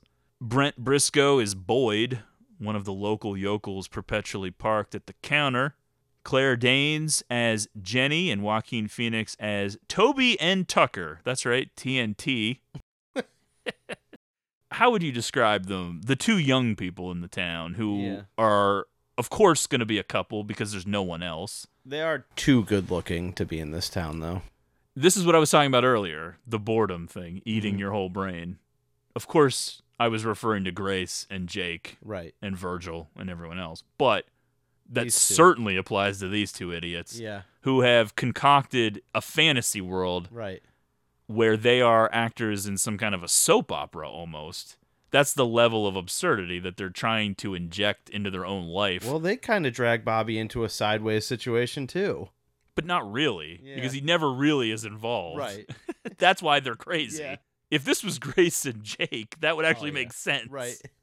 he has no interest in Jenny, who I believe, and it's a little weird because I I think Claire Danes and Joaquin Phoenix were both probably about twenty ish. Yeah. I think they're supposed to be teenagers. Oh, okay. I think that's what you're supposed to think. I didn't get that, but probably just because they both look older to me. and they're both dressed in a way that makes them seem older Yeah. because everyone's wearing old clothes and old styles Yeah. and Jenny doesn't understand why Patsy Cline It would make doesn't sense. I release mean- records anymore. TNT definitely is not acting like someone in his twenties. Yeah, I think they're supposed to just be idiotic Yeah. teenagers with nothing to do. Maybe late teenagers, maybe 18, 19, Okay. but I don't think they're Yeah. supposed to be old, like adults. For the Toby and Tucker role, Joaquin Phoenix said small town style gave him the inspiration and the idea for the haircut, which was TNT, the character's initials, shaved on the back of his head. He said, quote, These kids in these small towns, these fads that just roll over them, like five years pass and they still hang on to them. So I thought it was really great if he shaves his name, he thinks he's really notorious. he does sort of capture that Napoleon complex that small town Yeah. guys have. Because, okay, we've alluded to it, we've danced around it with Jake. Mm-hmm. Some boys take a beautiful girl and hide her away. Literally hiding Grace away from the rest of the world. What do you think Toby thinks about his girl? Yeah, I know. He's like, I gotta. Except here's the thing, and this isn't a knock on Claire Danes, but she ain't going anywhere. You can just tell she's a loser. He's a loser too. You're just getting bamboozled by the good looks of movie stars. They're losers. Mm-hmm. Yeah. They are not going anywhere. Grace could go somewhere. Oh yeah. But Toby has to invent this version of Jake's life, is what I guess I'm trying to get to. Mm-hmm. He wants to take his girl and hide her away from the rest of the world. He wants to be the big man in charge and have the beautiful girl. But they're so fucking bored. Yeah. They have to pretend that this guy is trying to hit on her and then start fights with him and get in his face. And Grace is like, I'm gonna get out of Superior and I'm gonna get my big break and be a dancer on In Living Color. it's an origin story. Yeah. You ain't from around here, are you? Where are you from? Oz. No, you ain't.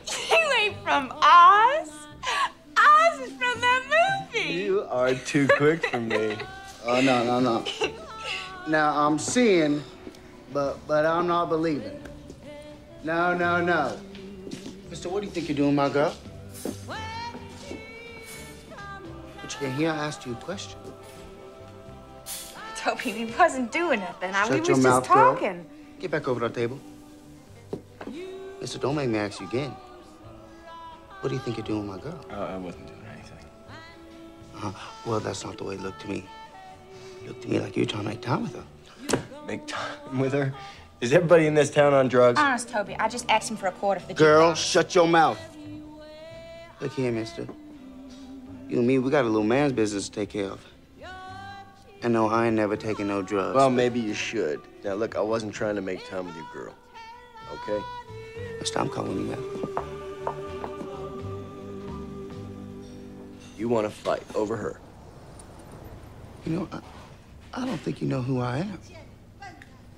The name's Toby N. Tucker. People around here call me TNT. You know why? Um, they're not very imaginative. Because I'm just like Dynamite Boy, and when I go off, somebody gets hurt. Fine. I was trying to make time with your girl, you're right. And now I'm terrified and I've learned my lesson, and you can go away. Jesus Christ. Stand up. Stand up, mister, or I'll beat you where you sit. Toby, just go finish your pop and leave that man alone. Don't you never mind, Flo, okay? This can be over real quick. Don't worry. One touch, Toby. Come on, pussy.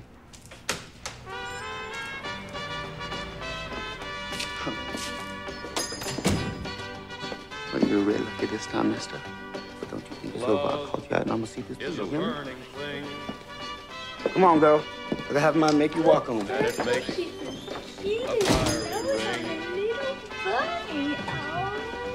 What's that all about? You know that Toby thinks every man he sees after his Jenny. Yeah, it's more like Jenny's after every man she sees. a couple of times in the movie when TNT's being an asshat, Mhm. Ring of Fire is playing, and of course Joaquin Phoenix That's right. famously played Johnny Cash. Which I think is probably really when I knew who he was. When Walk the Line came out. Let's face it, you weren't really into movies until the last couple years. Yeah, I was into movies, just not every movie. Neither was I, honestly. I have a better Yeah. face memory thing.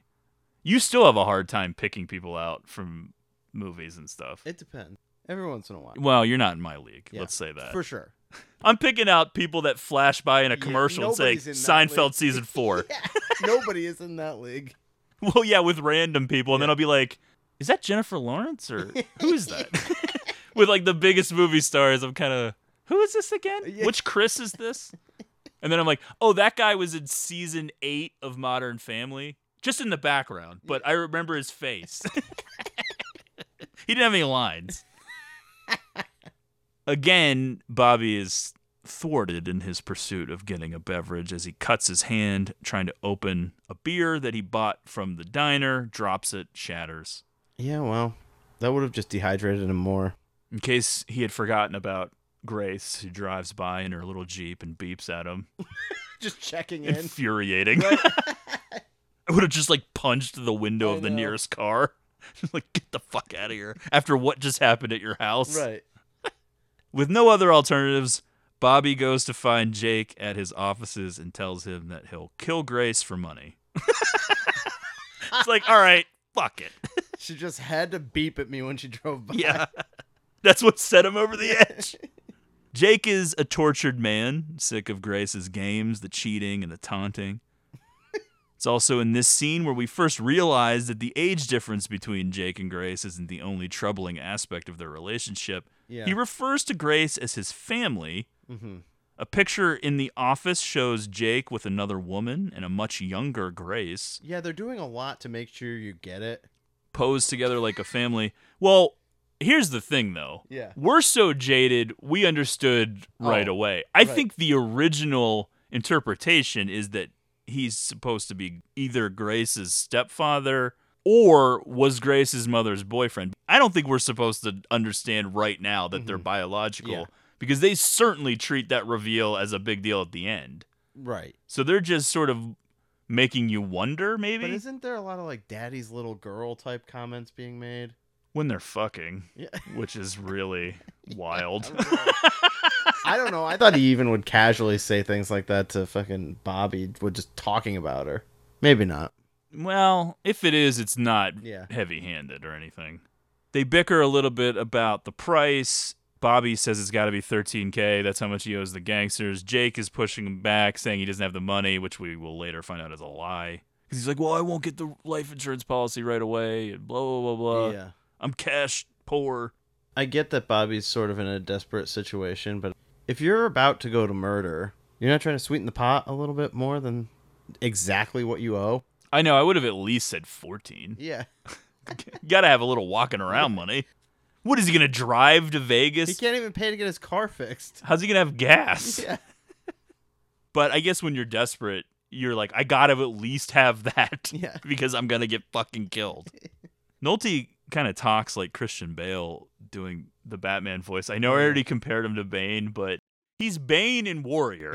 Indecipherable. he's Batman in this movie.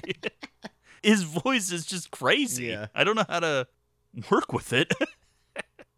but they start hatching a plan and the way they they shoot this is kind of cool because as they're hatching it, we actually see it happening. So Mhm. we're saving some time.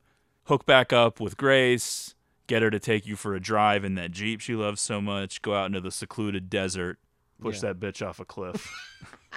or do whatever you want. Tell her to check out the view, then give her a little shove.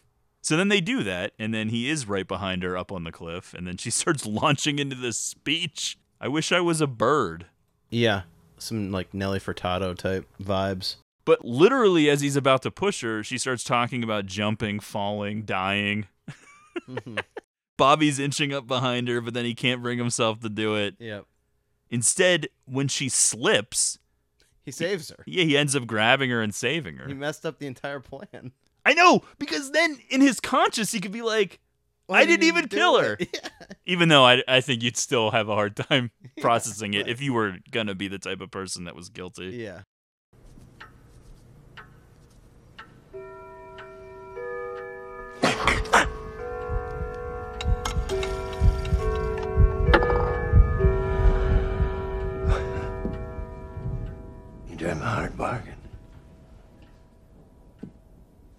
But I had a feeling you were my boy when I first met you. Well, looks like we got ourselves a contract. We shake hands. Well, if you can't trust the man you've hired to kill your wife. Now, here's the thing. It's gotta look like an accident. If it don't, it's no good.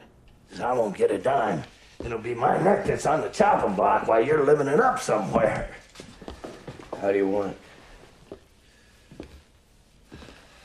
Can't be done at the house. Come to think of it, we should talk about some money up front. Oh, sure. And why don't I buy you a plane ticket right out of here while I'm at it? Oh, I know you.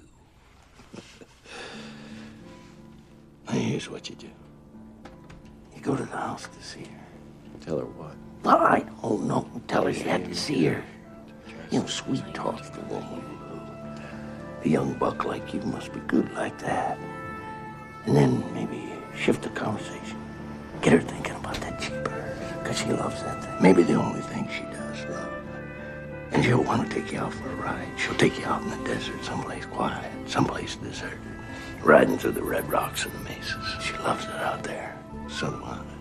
Guess we got that in common. There won't be anybody around for miles except the two out, but the two of you, the prairie dogs, that's all. And then maybe uh, we can sweet talk a little if you like. It makes no difference to me.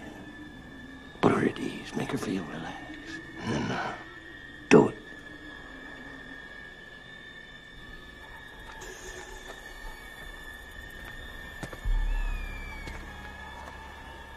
could leave him. It's not that easy. Walk away. Maybe you can take chances. You can wander around like some stray wherever you please. I can't.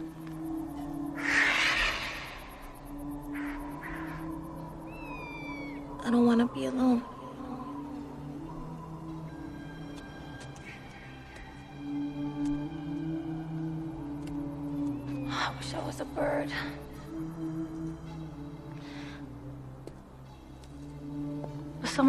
People on the reservation used to think people could actually change into animals.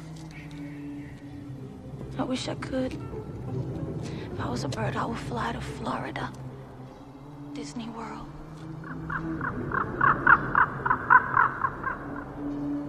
I always wanted to go there. And fly to New York, maybe. But I fly to St. Louis and all over Then I fly to California. Then I guess I would have seen it all. And I could die.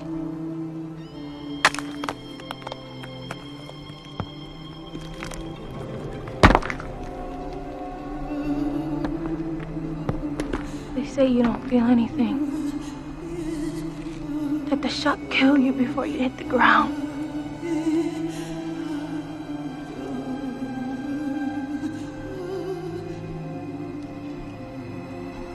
Always it's just like flying.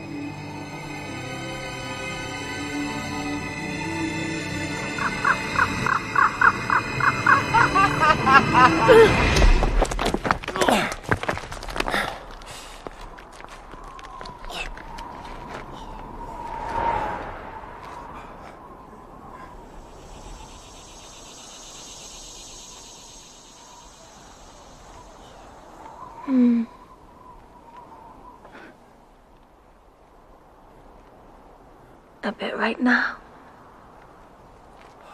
You don't know if you want to kill me.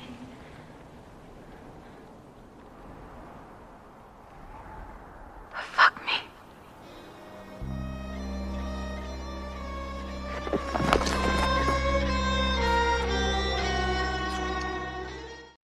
Okay, I will admit, in addition to the Jon Voight thing, there are a few moments that jump out that I'm kind of like, I wish that wasn't in here. She does say something along the lines of, You don't know if you want to kill me or fuck me or something like that. Yeah. It's a little cheesy. Uh huh. But that kind of becomes their thing. I know, but it's. You don't say that though. I know. It's too on you're the right, nose. I'm with you. It's you, you kind of cringe at that. it does tie in with what I was alluding to earlier, which is once you know everything that happens in the movie, it is fun to go back and I mean- ask yourself questions. So you're wondering in this scene, does Grace know that Yeah. Jake wants her dead? That's the thing that I'm always wondering. For from this part through the rest of the movie, does this person know X? I know. Well, we sometimes have the best parts of these conversations off mic before we start recording, but I was saying that Wild Things, I Mm-hmm. made the joke that it feels airtight. And it kind of does, even if it isn't. I don't know if it is or isn't, but it kind of feels like, Yeah. yeah, this makes sense, even though it's absurd. This movie is not airtight, but that also makes it fun Right. because now you're questioning lots of different moments and wondering who knows what was this part of some sort of a bigger plan when the final final reveal happens was there a bigger plan at play Yeah. i don't know there's a lots of question marks but fun questions not ones that make you think okay well the movie sucks because it doesn't explain it but just outside of the main story what was going on back here or in the background or whatever Now the whole like kill me or fuck me thing. Well, I agree with you that it's very like cringe to have that as the dialogue. Usually that's what you say as soon as you walk into my Definitely, apartment. yeah. Thematically, I'm all here for it, and that's what makes me think Sharon Stone. Basic Well, yeah. Instinct. And who doesn't want to be in a relationship with just a beautiful woman that you're not really sure if they're going to kill you? You know, it seems like a dream. Yeah. Stone Sharon Stone Uh-huh. could definitely pull this part off in her sleep. Yeah. It just isn't as fun Right. if you take away the Native American stuff. And part of me is a little worried that they would have still done it. I know, which would have been wild. That would have made this movie an Infamous. all time movie to go back and revisit. Hey Sharon, do you mind dyeing your hair black Oh, for this movie? oh god. I love the parts with Nolte crying in his car as he Oh, yeah. thinks the murder is taking place. That's something you don't usually see in these types of movies, and I think it adds a lot. I For love sure. it. Bobby chooses fucking Grace instead of killing her. But she does put an abrupt stop to it though, so he's like, go finish behind those trees. I love that too. That, That- felt very real. That scene, that part definitely had an impact on me, like seeing it for the first time. Not something that I can say I had ever seen on film before. what him needing to take care of it because she stopped yeah. the proceedings. Yeah. I did think it made him seem like a cool guy. Like he Yeah. stops immediately. There isn't Right. any like what the fuck or anything. He's just No, like, wait, know. okay. But at the same time, even if he does do the right thing, the thing that you obviously should do, everything feels like a mind game. Mm-hmm. Her allowing him to have sex with her and then stopping it abruptly. Everything feels very orchestrated and he Right. doesn't know what's going on. And then she launches into a monologue, which I have written and I will read you. Please. Jake was with my mom after my real father died. Used to call me his little half breed. Kept my mom on the side, you know, 'cause he had a wife someplace else. He controlled me.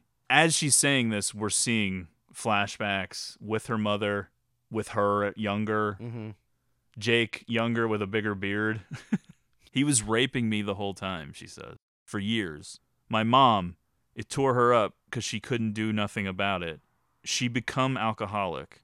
They found my mama right down here at the bottom of Apache Leap. And Virgil, Sheriff Potter, I do think that that's sort of a fun tell that she Yeah. calls him Virgil and then Uh-huh. corrects it to Sheriff Potter. He said she was drunk and went insane, but I never believed she ran off that cliff by accident. She was like me. She just wanted to fly away. So now, because of this backstory, it's been on the surface, it's been around the edges, but now we're plunged right into a, a major racial aspect of the film. There's some inequality between this rich white man and then taking advantage of a Native American woman, Grace's mother, sort of using her, throwing her away. Later in the film, it's pretty much confirmed that he actually killed her, which I don't think is a big surprise.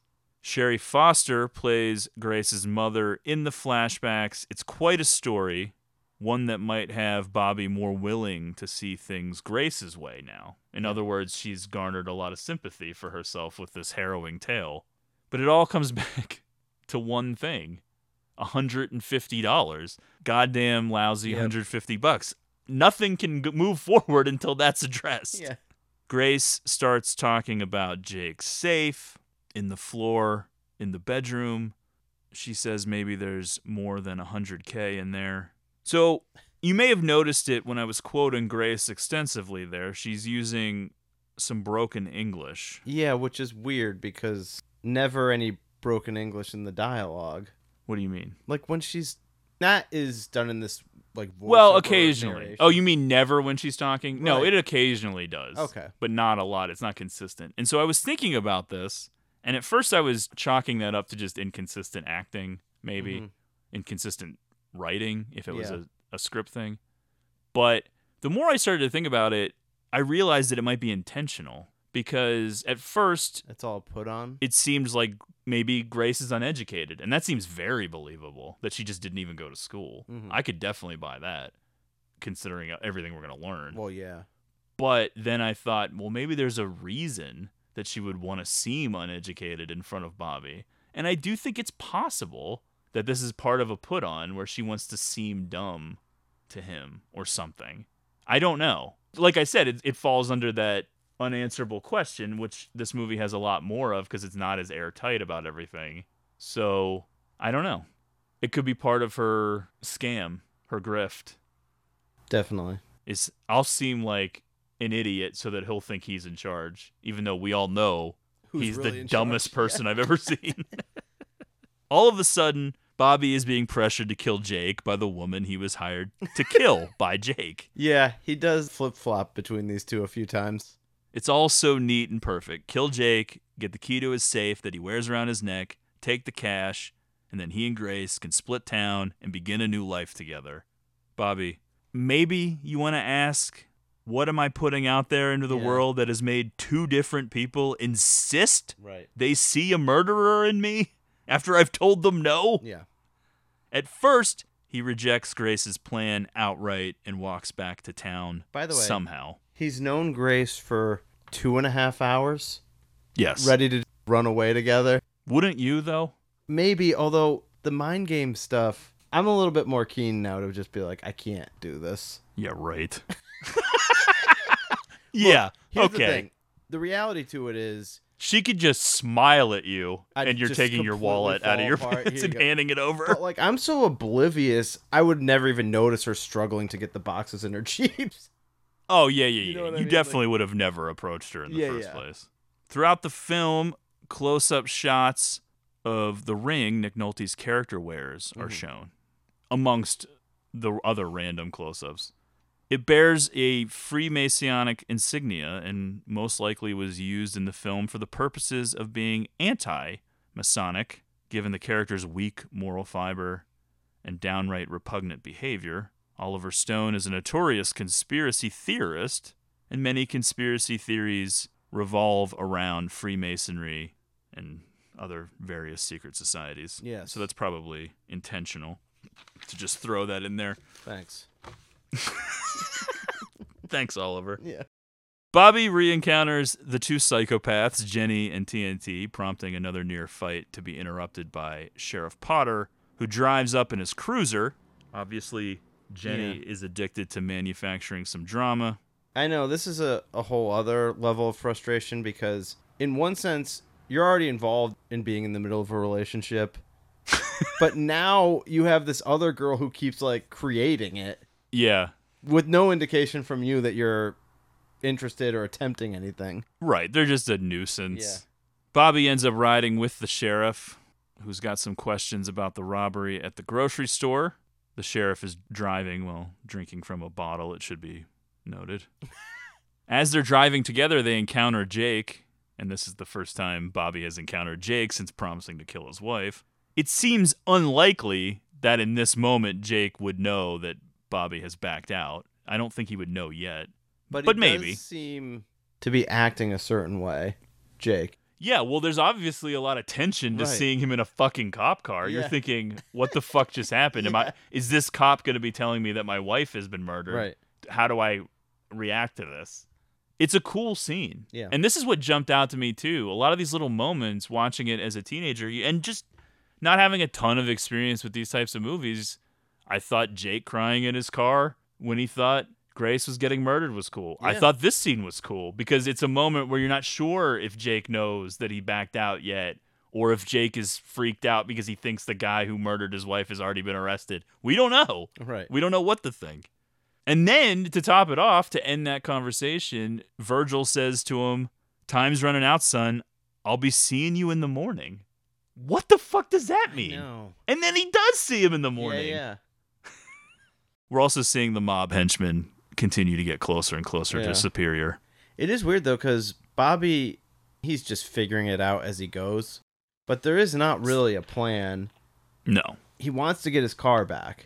That's his main thing. It's just let me get the car back. But it's not like we ever see him committing to like, oh, I'll stay at this hotel in town. No. Well, he doesn't have any money for a hotel.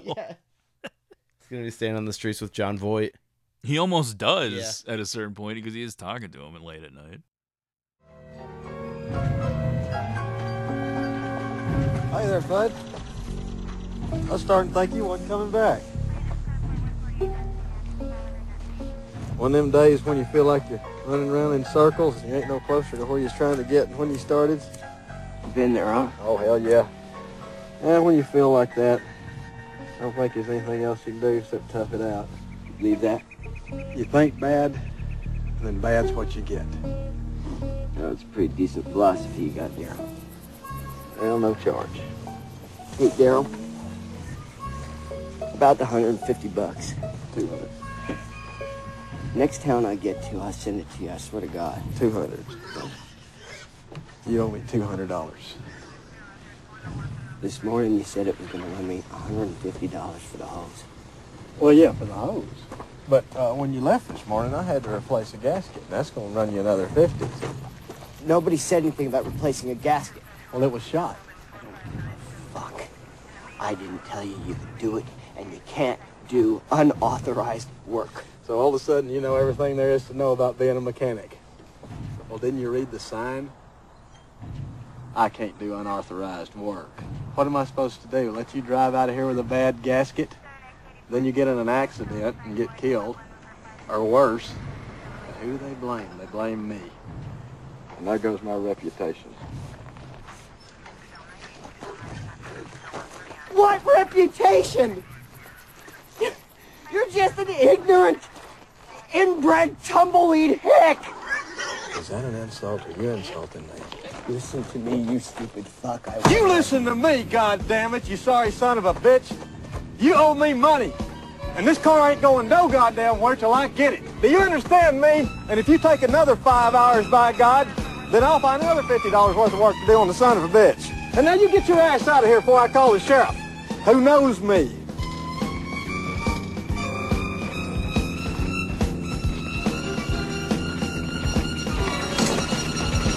Oh, you want to play? Well, I'll play with you. Come on. I'll play with you. You want to smash something? Huh? Here, I'll smash something.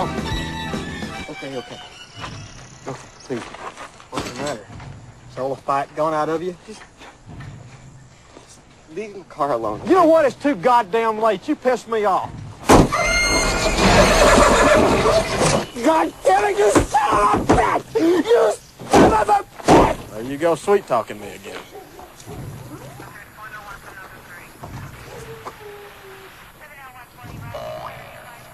Hey, Daryl, uh, I'm gonna get you your money. Let me just get a couple of things out of my trunk, okay?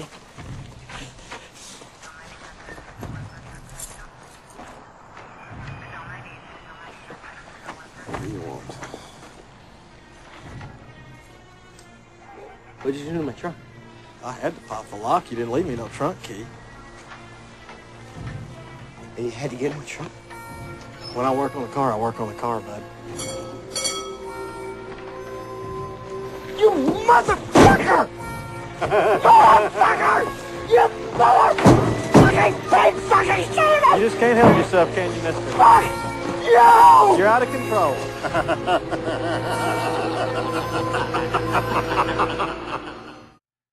Back at Harlan's with Daryl, the nightmare never ends. He wants $200 now. He replaced a gasket too.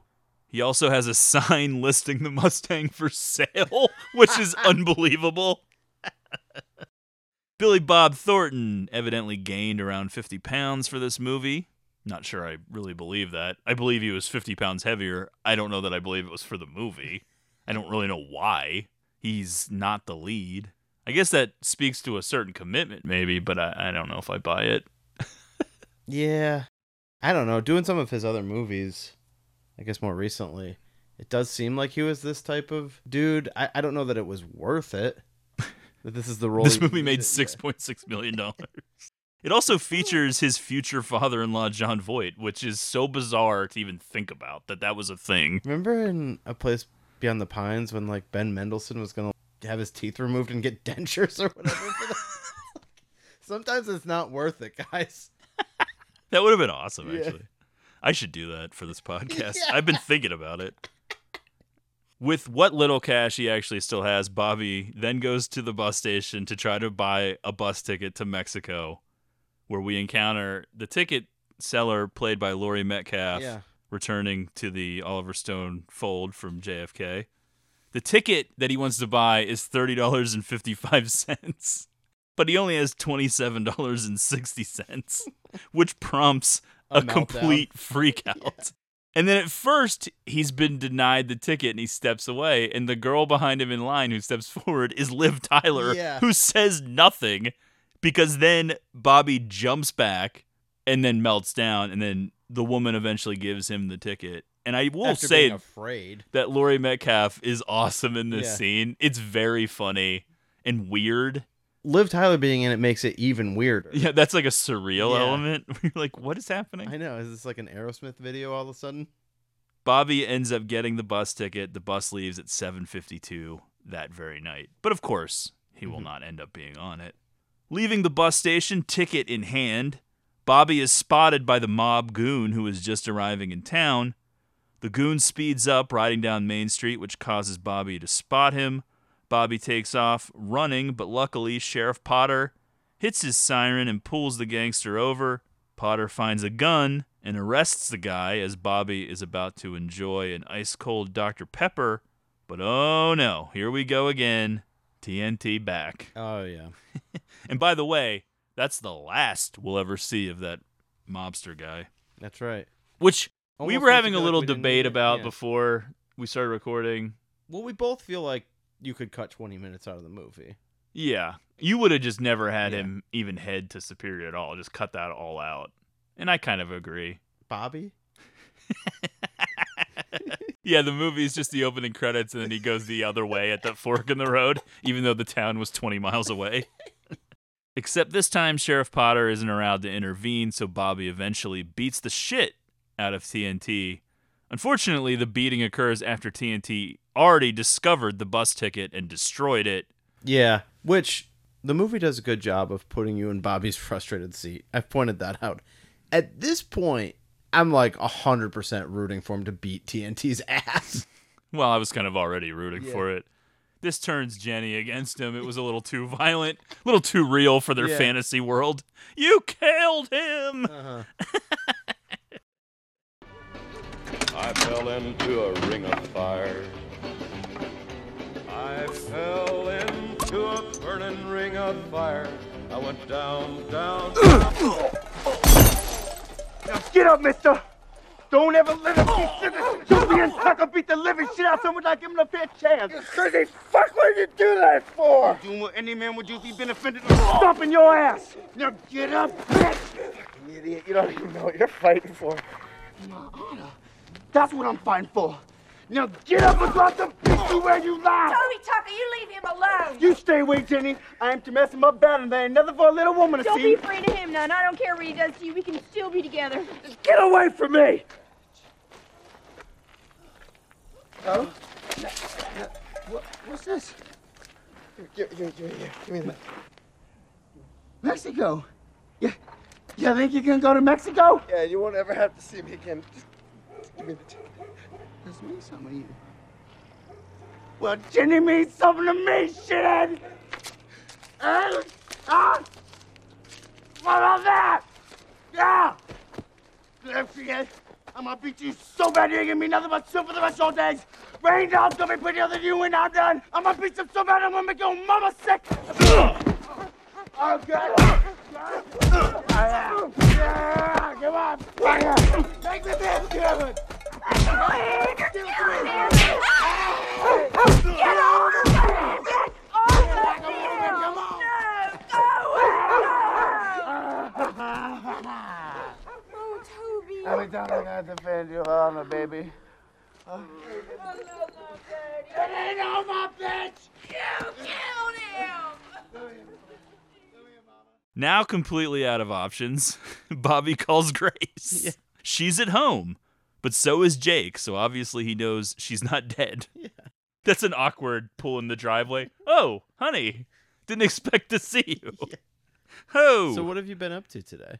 Bobby tells Grace that he wants to get out of there and take her with him. I think it's funny that he's trying to appeal to her by trying to sweep her up in the romance rather Mhm. than, look, I'm going to kill this fucking rapist monster guy Right, yeah. in your life. He thinks like this is the right path. She's so fucking cold and jaded. I know. Like, all right, dude. You think that that 45 seconds I let you roll around on top of me is really winning me over? he tells her he doesn't care about the money. He just wants her, and there's only one way to do it. In other words, let's do the plan. Let's kill your husband. She tells him that after dark, she'll leave the back door unlocked. Then there's some more Jon Voight stuff. Not really sure any of it works. As we've alluded to, this movie's two hours and five minutes. It should be an hour and 48 minutes. Mhm. The only payoff to that is that it's mildly amusing that at the very end they kind of insinuate he's not really blind and that his dead dog is suddenly alive. Yeah. Which is weird. And it adds a little bit of a question mark if that's supposed to be supernatural or if it's just a parlor trick or what's going on or I don't know. You could buy the parlor trick element. Or anything. Well, I don't really know yeah. what they're trying to say. because all of the Jon Voight stuff is pretty pointless. Right. That night after dark, Bobby creeps to the McKenna home Mhm. as Grace unlocks the door before getting fucked And he doesn't by even- her husband. Yeah. She's not affected by the fact that Bobby's horrible at this. like it's like she knows he's gonna fuck this up. Well, what other choice does she have? Yeah.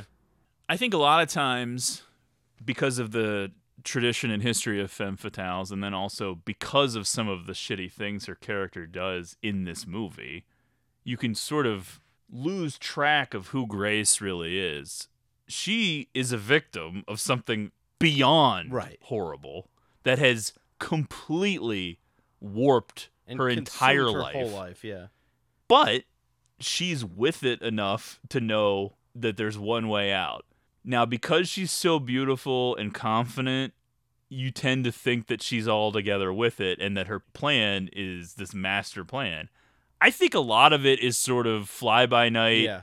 I'm going to latch on to a bunch Well, of different people and see what works. We're seeing one snippet of time, mostly through Bobby's perspective. This is Grace's life every day. Trying to some convince somebody to do this. in, like, yeah. Yeah, it, kind of. yeah. Like how many Virgil conversations? Well, then you have Jake fucking her from behind, saying "Come home to daddy" Uh-huh. because you know daddy's the best. That kind of stuff. Yeah, things have gotten really dark now. You've been a bad girl, haven't you, Grace? And then she has to like say the lines, Mhm. "Oh, please forgive me, Papa." Oh. Oh no. As Bobby sneaks inside, Jake has some kind of a tearful breakdown while pounding away on Grace, where he seems to then confess, at least for the viewer's benefit, I think Grace probably already knows, to killing her mother. Not directly, but that seems to be what he's saying. Yeah. This comes after Jake has just finished telling her she's a bad girl for stealing him away from her mother and breaking her heart. Mm-hmm. This is their lovemaking. Yeah, it seems like a horror show. Jake is a complicated and fucked up man with a lot of demons. I think so. this plays out very similar to Body Heat. It's almost Oh, a yeah. complete botch job by Bobby. Dude. I love that shot, even though I don't understand it, of Bobby taking that one step up those stairs that Yeah. we can't see and then backing right down with the gun in his face. Yeah. I think it's really cool. That is true. I That don't understand where Jake is coming from. That uh-huh. doesn't seem like a bedroom. That seems like an attic. Right. But still, it looks really cool and it's Yeah. memorable. The architecture of this house does seem unique. Jake is very weird too, though, because then he kisses Bobby on the mouth and says, "Now you've tasted both of us." Yeah, I was thinking, what's that about? Boredom has eaten Yeah. everyone's brain in this town. They're all insane. Everyone wants a little drama. With a gun in his face, Bobby very quickly turns on Grace. Spilling the beans about their entire plan, he's begging, offering to kill Grace for $200. Oh my gosh. Meanwhile, Grace is actually secretly listening to the whole conversation. Jake is such a fucking idiot, too, that he actually goes along with this. This guy that was just sneaking in the house to kill him. Is he an idiot? And he actually has Bobby's gun, right? Yes. Which I've sort of left out of the notes. yeah. He had a gun in the trunk of his car, which Daryl stole, evidently, Mhm, and we find out, and then Yeah. sold to Jake, of all people. Right. Although, when they encountered each other, when Bobby was riding with Virgil, Yeah. Jake does say, I have to go out to see Daryl about something, Mhm. which is weird because how could you even imagine? But he's obviously going out there because he knows that's where Bobby's car Yeah. is. And they probably opened the trunk together. Uh-huh. And he was like, I'll give you Right. whatever for this gun. Jake can't ignore his own greed and allows Bobby the chance to kill Grace for this meager sum. However, Grace has already run back to the bedroom and grabbed a fucking tomahawk. what? Yeah. We can't see what happens. We see Jake's reaction, where he then has another meltdown, believing his beloved wife is being murdered. I think she's been thinking about killing this guy for a long There's time, and when you find out the whole the story, house, yeah. you can't really blame her. It sounds like a struggle between Bobby and Grace. Grace screaming. We don't really see it. Jake eventually comes running, but it's all a trap. Bobby plays dead. They get the jump on Jake, and it's eventually Grace who buries that tomahawk in his back, and then in his front too, as Bobby holds him. In the immediate aftermath, it's total elation. They open the safe and discover around $200,000, even more than they were expecting. Bobby and Grace immediately fuck, still splashed with Jake's blood inches from his fresh corpse. But of course, these two would be criminal lovers don't actually trust each other at all. Bobby tries to fuck with Grace's Jeep so she can't ditch him while he goes to retrieve his car from Daryl. Great line. Oh yeah. Hey, Daryl. Over 40,000 people die every day. How come you're not one of them?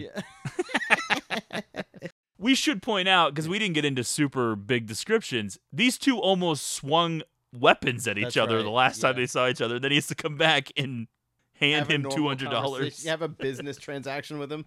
When Bobby gets back, Grace has still managed to move the Jeep into the garage, and so he has a full meltdown thinking she left. Yeah, Throwing himself on the ground. But she hasn't, Right. and she does point out I had trouble getting the Jeep started. I had to push it in the garage, and she knows. Yeah. They all know. Right. Bobby and Grace triumphantly hit the road, gleefully escaping the superior town limits. But wait, there's more. However, as they make their way out, the sheriff, fucking Virgil, Powers Boothe of all people, Mhm. pulls them over. He approaches their car, gun already drawn. You just had to fuck them, didn't you? Baby, I would never do that to you. He turns on him immediately. when you're watching this and you forget, or the first time you see it, you have to be in the same place as Bobby at this Yeah. point. You're just screaming, Are you "What kidding the me? fuck? Yeah. Are you serious, Grace? What Everyone in Superior. is everyone in this horrible town taking crazy pills? Yeah. What is happening?" And then she starts babbling about Bobby killing Jake and threatening to kill her too. And then she has to add on top of that, but he never made me come. Jesus, Grace, thanks. Thanks for that. Extra beat down. So it's revealed that Grace had a thing with Sheriff Virgil, and they had big plans about the future too. Based on what he's saying, it sounds like she's got a repertoire of stories she tells to her various gentleman callers.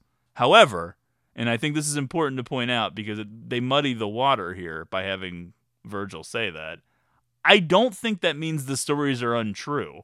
Right. I think that she just knows how effective they can be to manipulate Agreed. Yeah. a man This is into a move giving her what she use, yeah. wants. Because she probably spun that same story trying to get Virgil to kill Yeah. Jake earlier, and he wouldn't do it. When Virgil starts to reveal the dark truth that Jake was actually Grace's biological father, None of us are surprised.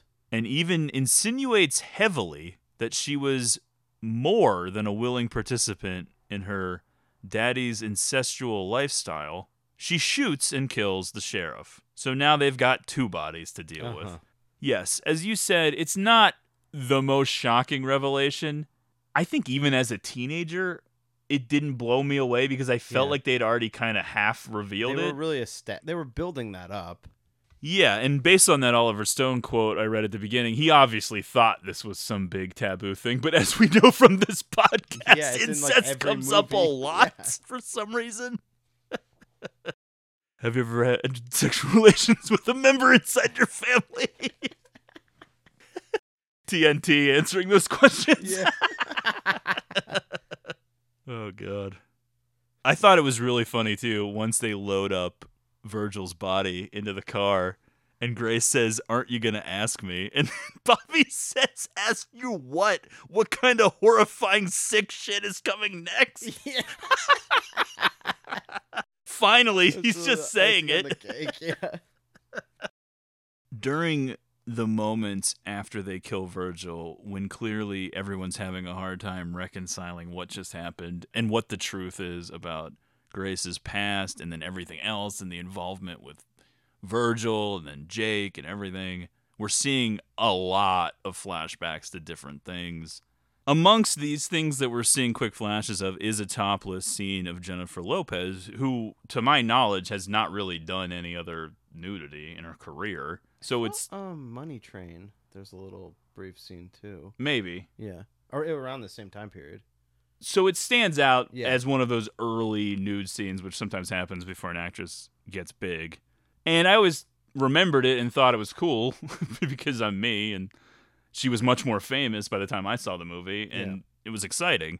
Cut to me doing the research for this podcast and finding out that it was sort of a traumatic event where she was crying and not wanting to do it. And I didn't really know how to feel about that because I was sort of like, well, you agree to be in these movies. Generally, you know what's expected of you ahead of time. And it can be sort of frustrating to pull some sort of move where you agree to do something and then not do it. But you also want to be sensitive and understanding. But then I'm finding out that the scene was not originally in the script, and Oliver Stone added it and then insisted that she do it. Yeah, and then she did weird. do it, and you kind of just feel not great about it at that point. Although, in whatever interview this was, I think it was on Inside the Actors Studio or something like that, way, way pre Me Too, because obviously this did not get picked up into some big thing at the time. But still, 2007, so- I don't know, Yeah. 10 years at least after the movie came out. She did sort of say that in retrospect, she felt like Oliver was right and that the scene was better because she would, was trying to talk him into doing a nightgown or some sort of covering or something, and he didn't want to. But yeah, it sort of sucked some of the fun out of the movie because I was always like, oh, there's like a really cool and unexpected topless scene because it's way at the end of the yeah. movie and they're not in the moment. It's a fucking flashback, so you're like really caught off guard Yeah, it is unexpected. she does eventually break down and I was fucking my daddy and I married him. I married him, okay? You do feel awful for her, but you cannot trust her at Right, all, totally. obviously. They drive through the night and the sun rises. They begin attempting to dump the bodies in the desert. They don't trust each other. They're fucking with each other a little bit. Grace more so than Bobby because she thinks she has the upper hand because she's currently holding the gun, the one that she used to kill Virgil. But eventually, Bobby elbows her to get his gun back. Her reaction is a little nuts. She does laugh maniacally. Oh yeah. I think that the movie is insinuating that her mother was mentally ill and she might be too, but you're not really sure because she also says that her mother became an alcoholic. Mhm. But they do show her mother in the flashbacks cackling wildly several times. Yeah, she's and then this laugh sort of evil. Is sort of connected to that. Yeah. Well, I don't know if she's supposed to be evil, but There's some troubled. weirdness. Yeah, Troubled, I think is the word you're looking A for. more fair way of saying it. She's the victim of this horrible know, guy, right. Jake, but there was some troubled There's stuff something going on. scary about her in the past, though, in the flashbacks. Oh yeah, it's definitely unnerving. A lot of those flashbacks and cuts are unnerving because then it'll be like her laughing and looking crazy, but then being dead and fucked up. Yeah. And you're like, oh shit. Right. Bobby says they're gonna finish dumping Jake, split the money equally, and then go their separate ways. She clearly doesn't like that. As they dump Jake's body, I do love that Nolte's eyes are open the whole time. I think that adds a whole weird, creepy vibe to Mm-hmm. Yeah, it. yeah. Grace still watching. pushes Bobby over the cliff too, severely injuring him. But before she can make her getaway, she realizes that Bobby has the car keys, and Bobby's in rough shape down there, looking all fucked up. Teeth knocked out, face all bloody and cut Right. up, broken leg, can barely move. In rough shape. Grace makes her way down the steep incline where she and Bobby fight, and in his weakened, injured state, Bobby manages to strangle Grace to death, but she also grabs the gun and shoots him in the stomach. Somehow, he makes the grueling journey This back up the cliff Crazy in the state that he's in. With a broken leg amongst all the other injuries and the bullet wound. But when he starts his car, the fucking radiator hose bursts, the very same one that Daryl just replaced. And Bobby is stranded in the heat, obviously going to die Yeah. out there alone as the other three bodies are already down in the fucking canyon. I guess it's not really a canyon, but whatever that is. Not really a happy ending for anyone here. When Grace flashes back at the end of the film, we see lots of photographs of her as a child. These photographs are actually photos from Jennifer Lopez's private collections of herself. Oh. You can also see the vultures circling overhead. I'm sure they'd be interested in the bodies they just dumped, but I think the implication is they might be there for Bobby as well. And then even the closing credits are an hmm. enjoyable, trippy experience, really panning up the helicopter shot from above that just sort of morphs into going over the entire terrain. Yeah. And you're still getting a lot of the jumps to random Native Americans, random things, lots of weird cuts, and the music's kind of cool and interesting. Yeah. So we kind of finish out with even more experimental style shots. Yeah, you really let that Native American subtext comes through. As I said, it, it's a little bit of a, a through line with the Doors from earlier in the same decade. Now, I did see in my research that supposedly John Ridley's book or the original story is based on a true story, hmm. loosely, Okay. of a guy who drifted into town and then was never heard from again. Oh. That was really only the details I saw, so I don't know what this story was. I tried to Google it and couldn't come up with anything, so I don't know if that's actually true. That might be I like something that yeah. John Ridley mentioned as an inspiration, but it's not Right. really based on it per se. What does the real town of Superior think? Do they even care? Probably not. This movie made no impact really and does not have much of a legacy. I'm sure if anyone there watches it ever, they probably think it's funny. And it's probably like this is nothing like our town. Or it's exactly like our town. I don't know. I think that'll do it. Yeah. It's a interesting chapter in Stone's career, which let's put all the cards on the table, got less and less and less relevant as the yeah, years like went following on. this really. Well, any given Sunday was That's still kind true, of made. Some Which of his what, two early years after this? 2000 stuff still made a little ripple. I think Yeah. yeah, I think any given Sunday was 99 maybe. I don't remember anyone really giving a shit about the movie W.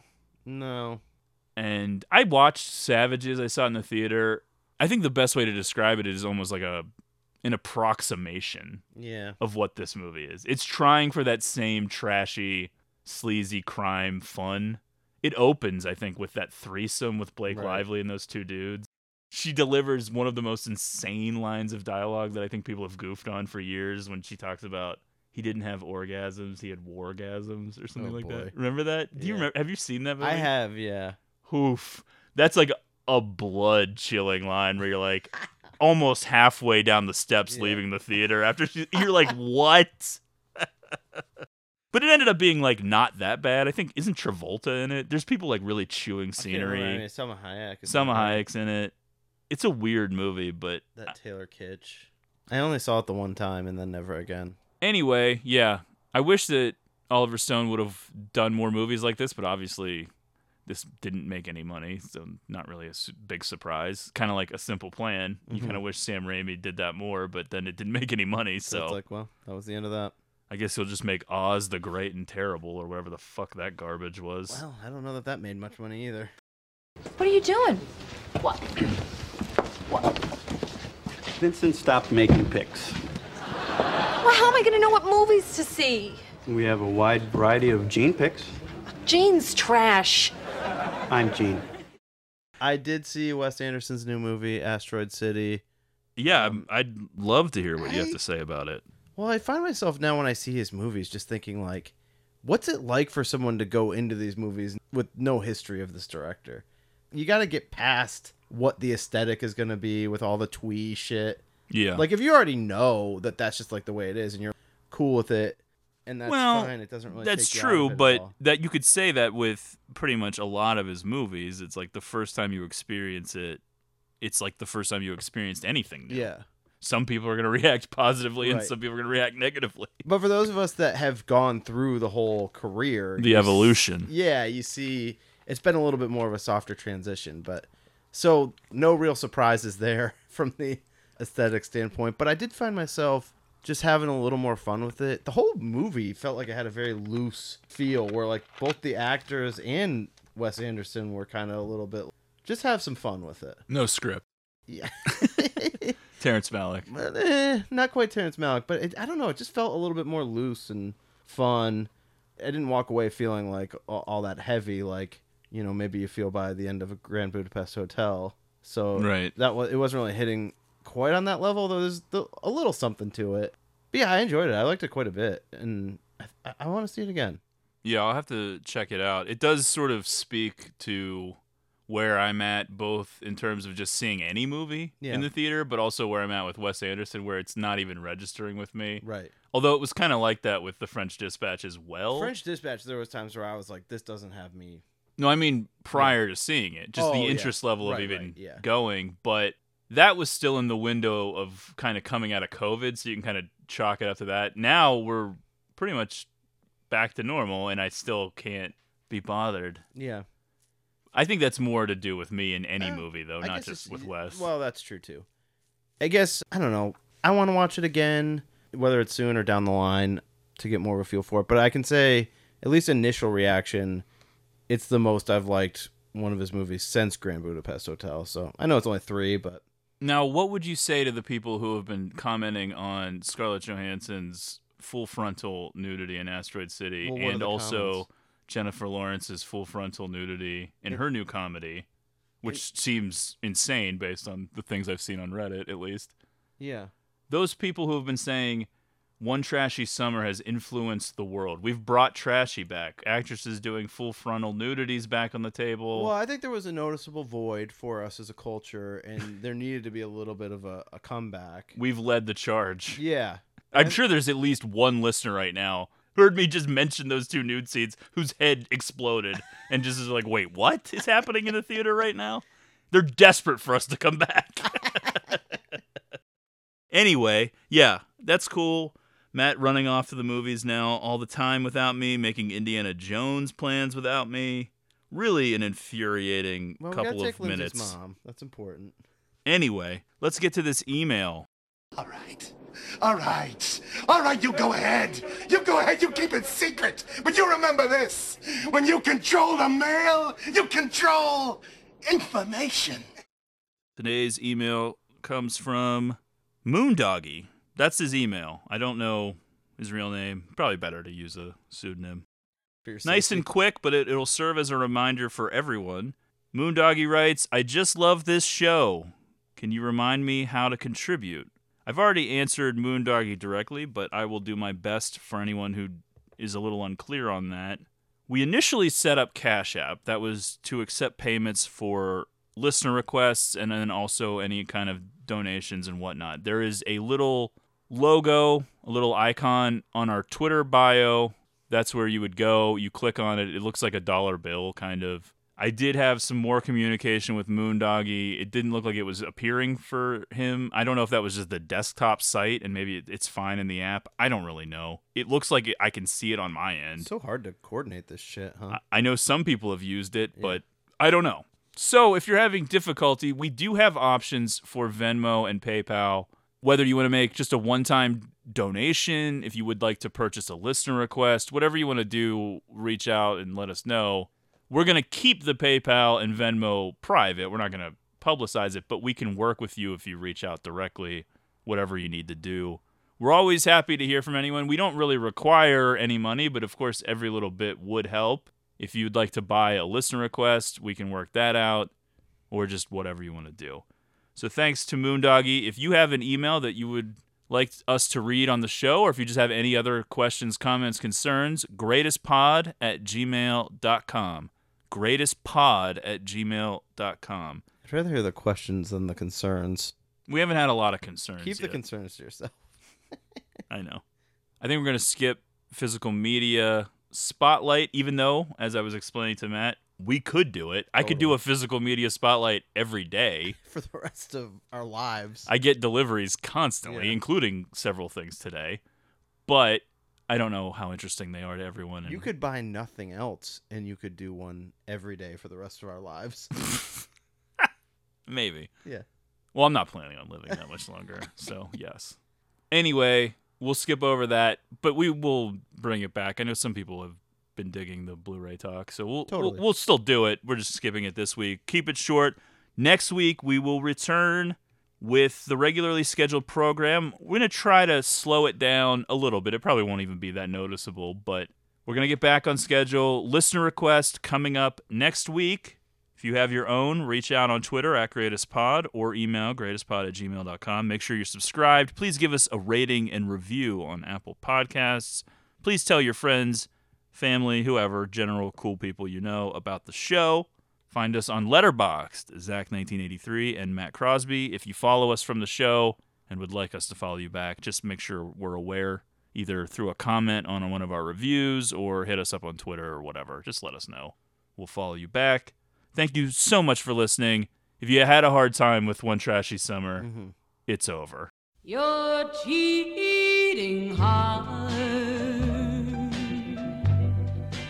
will make you weep. You'll cry and cry and try to sleep, but sleep won't come the whole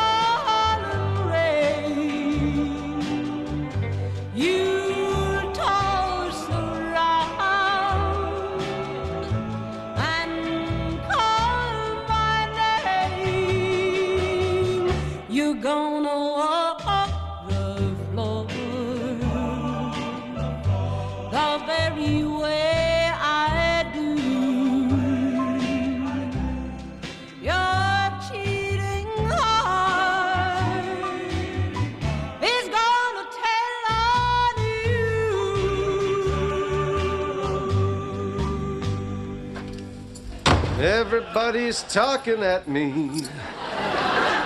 I can't hear a word they're saying. Just driving round in Jon Voight's car.